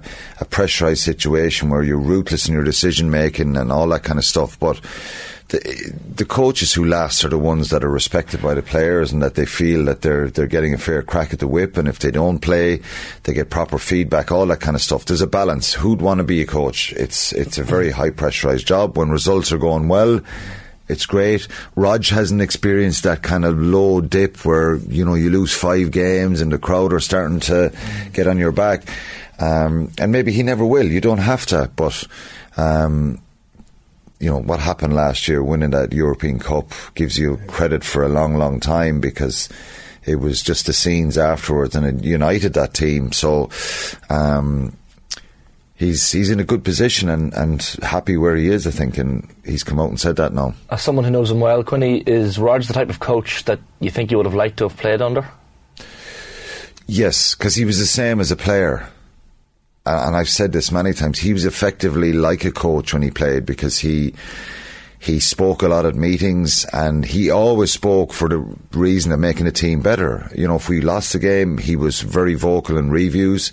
Um, could be very would pick you out and would be very honest and open in the way you played and stuff, but always kind of have an ability to tell you, you know, you can do better and I believe you can do better. So he always had that intrigue. The same way as Paul, you know, natural leaders that I would have been seen on a regular basis. You know, Paul had the same kind of ability to do that and really trying to get better all the time and a great standard as players. Um, so Rog was yeah, of course. He he he helped me a lot in my career and helped lots of players around him, um, and you know turned up and did his job really well. Had a high standard and and got the best out of himself. So I would have because. Uh, you know, he was very, very good and a great driver in the, the successful team that I would have played in. Um, let's talk about the rugby. Two games to touch on. Obviously, Saturday night uh, URC action at the RDS. It's first against second, and you've been very impressed uh, with Leinster. They obviously got the job done in Belfast earlier in the uh, not that long ago, a couple of months ago. So, um, you expect it to go with form again, or what's your expectation? Yeah, well, they're going to have um, a lot of their, you know. Frontliners back yeah. now, and this is going to be a, a tougher task for, for Ulster. Ulster have, you know, probably been the closest to causing them problems in the last couple of years, and they've that ability to, you know, to, to, to put them on the rack a little bit at times. But you've got to be impressed with Leinster again. Um, I know usually we're talking about the business end of the season and what happened last year, and that's where they'll be judged again. It's no surprise that they're going to be right at the top of the league and, you know, in the playoffs and, and in the knockout stages for Europe as well, I think. Um, but you know, points scored in the league, they're first. Points try scored first. Points conceded, sixteenth. Mm. So it tells its own story that you know the stats and numbers that really, really matter. Um, they're they're top of the pile, and even when they make all these changes, they seem to you know get the job done and be ahead you know, you look at the Scarlets game a couple of weeks ago, the Welsh players are missing, the Irish players are missing, and they go over to Wales and they win 30 points to 5. Dominant, mm. new players, new caps. Um, so it keeps kind of rolling that, that, that, that, um, that group of players and, and what they're doing. Um, but of course, they're going to get, you know, it's the business end of the season and that that they'll want to deliver and bounce back from the disappointments of, of both the URC and, and Europe last year, but um, they're showing so no signs of wilting or, or, or weakening. But I think Ulster have improved a lot again, and they've added a little bit. Um, to the squad, to the environment. Obviously, Kitshoff is coming in. Rory Sutherland is in there. They've a little bit of more steel about them up front, and obviously very, very talented players. You know, James Hume is a is, is a wonderful player. Having Luke Marshall back, um, Baloucoune, Stockdale back in the mix. There's there's a lot of players now that are starting to mature and and fronting up to big challenges. But um, you think it's going to be a tough one from tomorrow night. But yeah. they're capable of causing Leinster problems, and as I said, they've done it in the last couple of years and a lot of players with points to prove at the RDS as well. When you talk Ulster as well, John Cooney could be facing Ireland in the World yeah, Cup I next year. during the week, yeah, and and again we've heard the rumours, um, and you couldn't blame the guy if he's not going to be in the mix. He may get a crack at the World Cup. His dad is Scottish, so um, you couldn't hold against. I think he'd be a fool not to do it at this stage. Um, if he's out of the Ireland reckoning, and, and that's probably three years since his last. Yeah, yeah. So he is seems to be. So he'd be a fool to do that. But um, well, whether, whether he even gets into the Scotland team, not to do. Well, it'd be worth a crack, you know. But obviously tonight, um, your favourite team are over in Edinburgh, Munster. You're always slagging us. Uh, to tell. Uh, well, it's Edinburgh, a, a tough assignment for them. Team. Like a, an emotional week for them. Mike Blair's spoken about the fact that they've chatted a lot about Doddie Weir this week. They're asking fans to turn out in support of that. You mentioned about the internationals back in the, the RDS, a raft of internationals back on both sides, and a, a tough uh, assignment. All the all the makings of a great game that one. Yeah, it's a very tough task for him. I think uh, when you see the players that are back, um, the only kind of chink of light here for Munster, I think, is is um, that sometimes when you bring back all your internationals, it takes a little bit of time to to get back up to speed with the calls and the setup. But I think the the, the bad thing for Munster is that kind of emotional thing situation over the Doddie Weir's mm-hmm. passing, and that's a kind of a, a night for them to try and honour him. And you know they're asking all the people to turn up and do that and where they're targeting they, yeah and all that kind of stuff so that adds to it a little bit but um, it's a real kind of pivotal game for them. That if they go and get their something there, um, you know, could be it'd be a, an incredible result, really, given that there there's a lot of uh, top class internationals playing for Edinburgh tonight. Munster on the back of, you know, I know they've made a couple of changes, rotated the front row, but Gavin Coombes back in, so they have a little bit of, you know, playing time together. This group, and that was a problem from early on up to the seventh round at 57 players used in the league, which is incredible. You only see that kind of stuff at the end of the season, but against Connacht last week, and I know Connacht will be dis- you know really frustrated by that because they had opportunities, but Munster just had that little bit of composure at times. Still made mistakes and errors. Their maul was good. Their set piece, Connacht caused them a lot of problems in the scrum. Um, so you know they're coming up against Schoeman tonight and. Uh, Luan de Bruin and others, two South African props. Um, they've two South African props effectively come off the bench as well in, in Venter and WP Nel, even though, you know, obviously WP Nel has played for Scotland for a number of years. So that's an area they really got to get right um, and a tough task them tonight. Who's going to, in a word? I find it difficult to see Munster getting the win because of the team that Edinburgh have played. And this is the type of team I've mentioned Edinburgh in dispatches before and saying, look, they're a side that can go right into the playoffs. If they had all these players available, Yeah. they could cause anyone any problems. So I think Edinburgh may be too good. But I'm optimistic that Munster, if they get it, you know, if they get build on that little bit of momentum they have, you know, who knows, they might Yeah. cause a It's problem. becoming important for them to get more points on the board as well. You're going to be back on Monday morning with reviews of all that. Connacht are playing Benetton tomorrow as well at home, so Yeah. they've got a win to try and get up the table. You know, given last week, Mm. so they're in the same situation now. Games won as Munster, games Saw lost. Johnny Sexton been linked with, uh, with Connacht in one of the papers this morning as the new head coach when Andy Friend leaves. That'll be a conversation for another day, Quiddy. That's a whole can of worms that we'll have to save some time for. Thanks a million for coming in. Cheers. Enjoy lads. the weekend. Uh, OTBAM brought to you live each morning by Gillette Labs for an effortless finish to your day. We're going to be back on Monday. Quinny's going to be here. It'll be Shane alongside Jer uh, and the beloved uh, Gillette Labs performance ranking. Shane. Oh, it'll be- be tough to pick this weekend. I'd say there's a lot happening. So, oh, the World Cup gives us gives us plenty. Ah, we have the URC as well. so. A to Z. Uh, re- we're going to be reacting to all of that. No doubt it'll be a bumper weekend of World Cup games as well, into the knockout stages, of course. Uh, former Man City defender Nedum Onuoha is going to be on the line to discuss all of that and uh, plenty of reactions to the URC. Right now, uh, have a good week. OTB AM. With Gillette. Get into your flow with the new Gillette Labs Razor with exfoliating bar.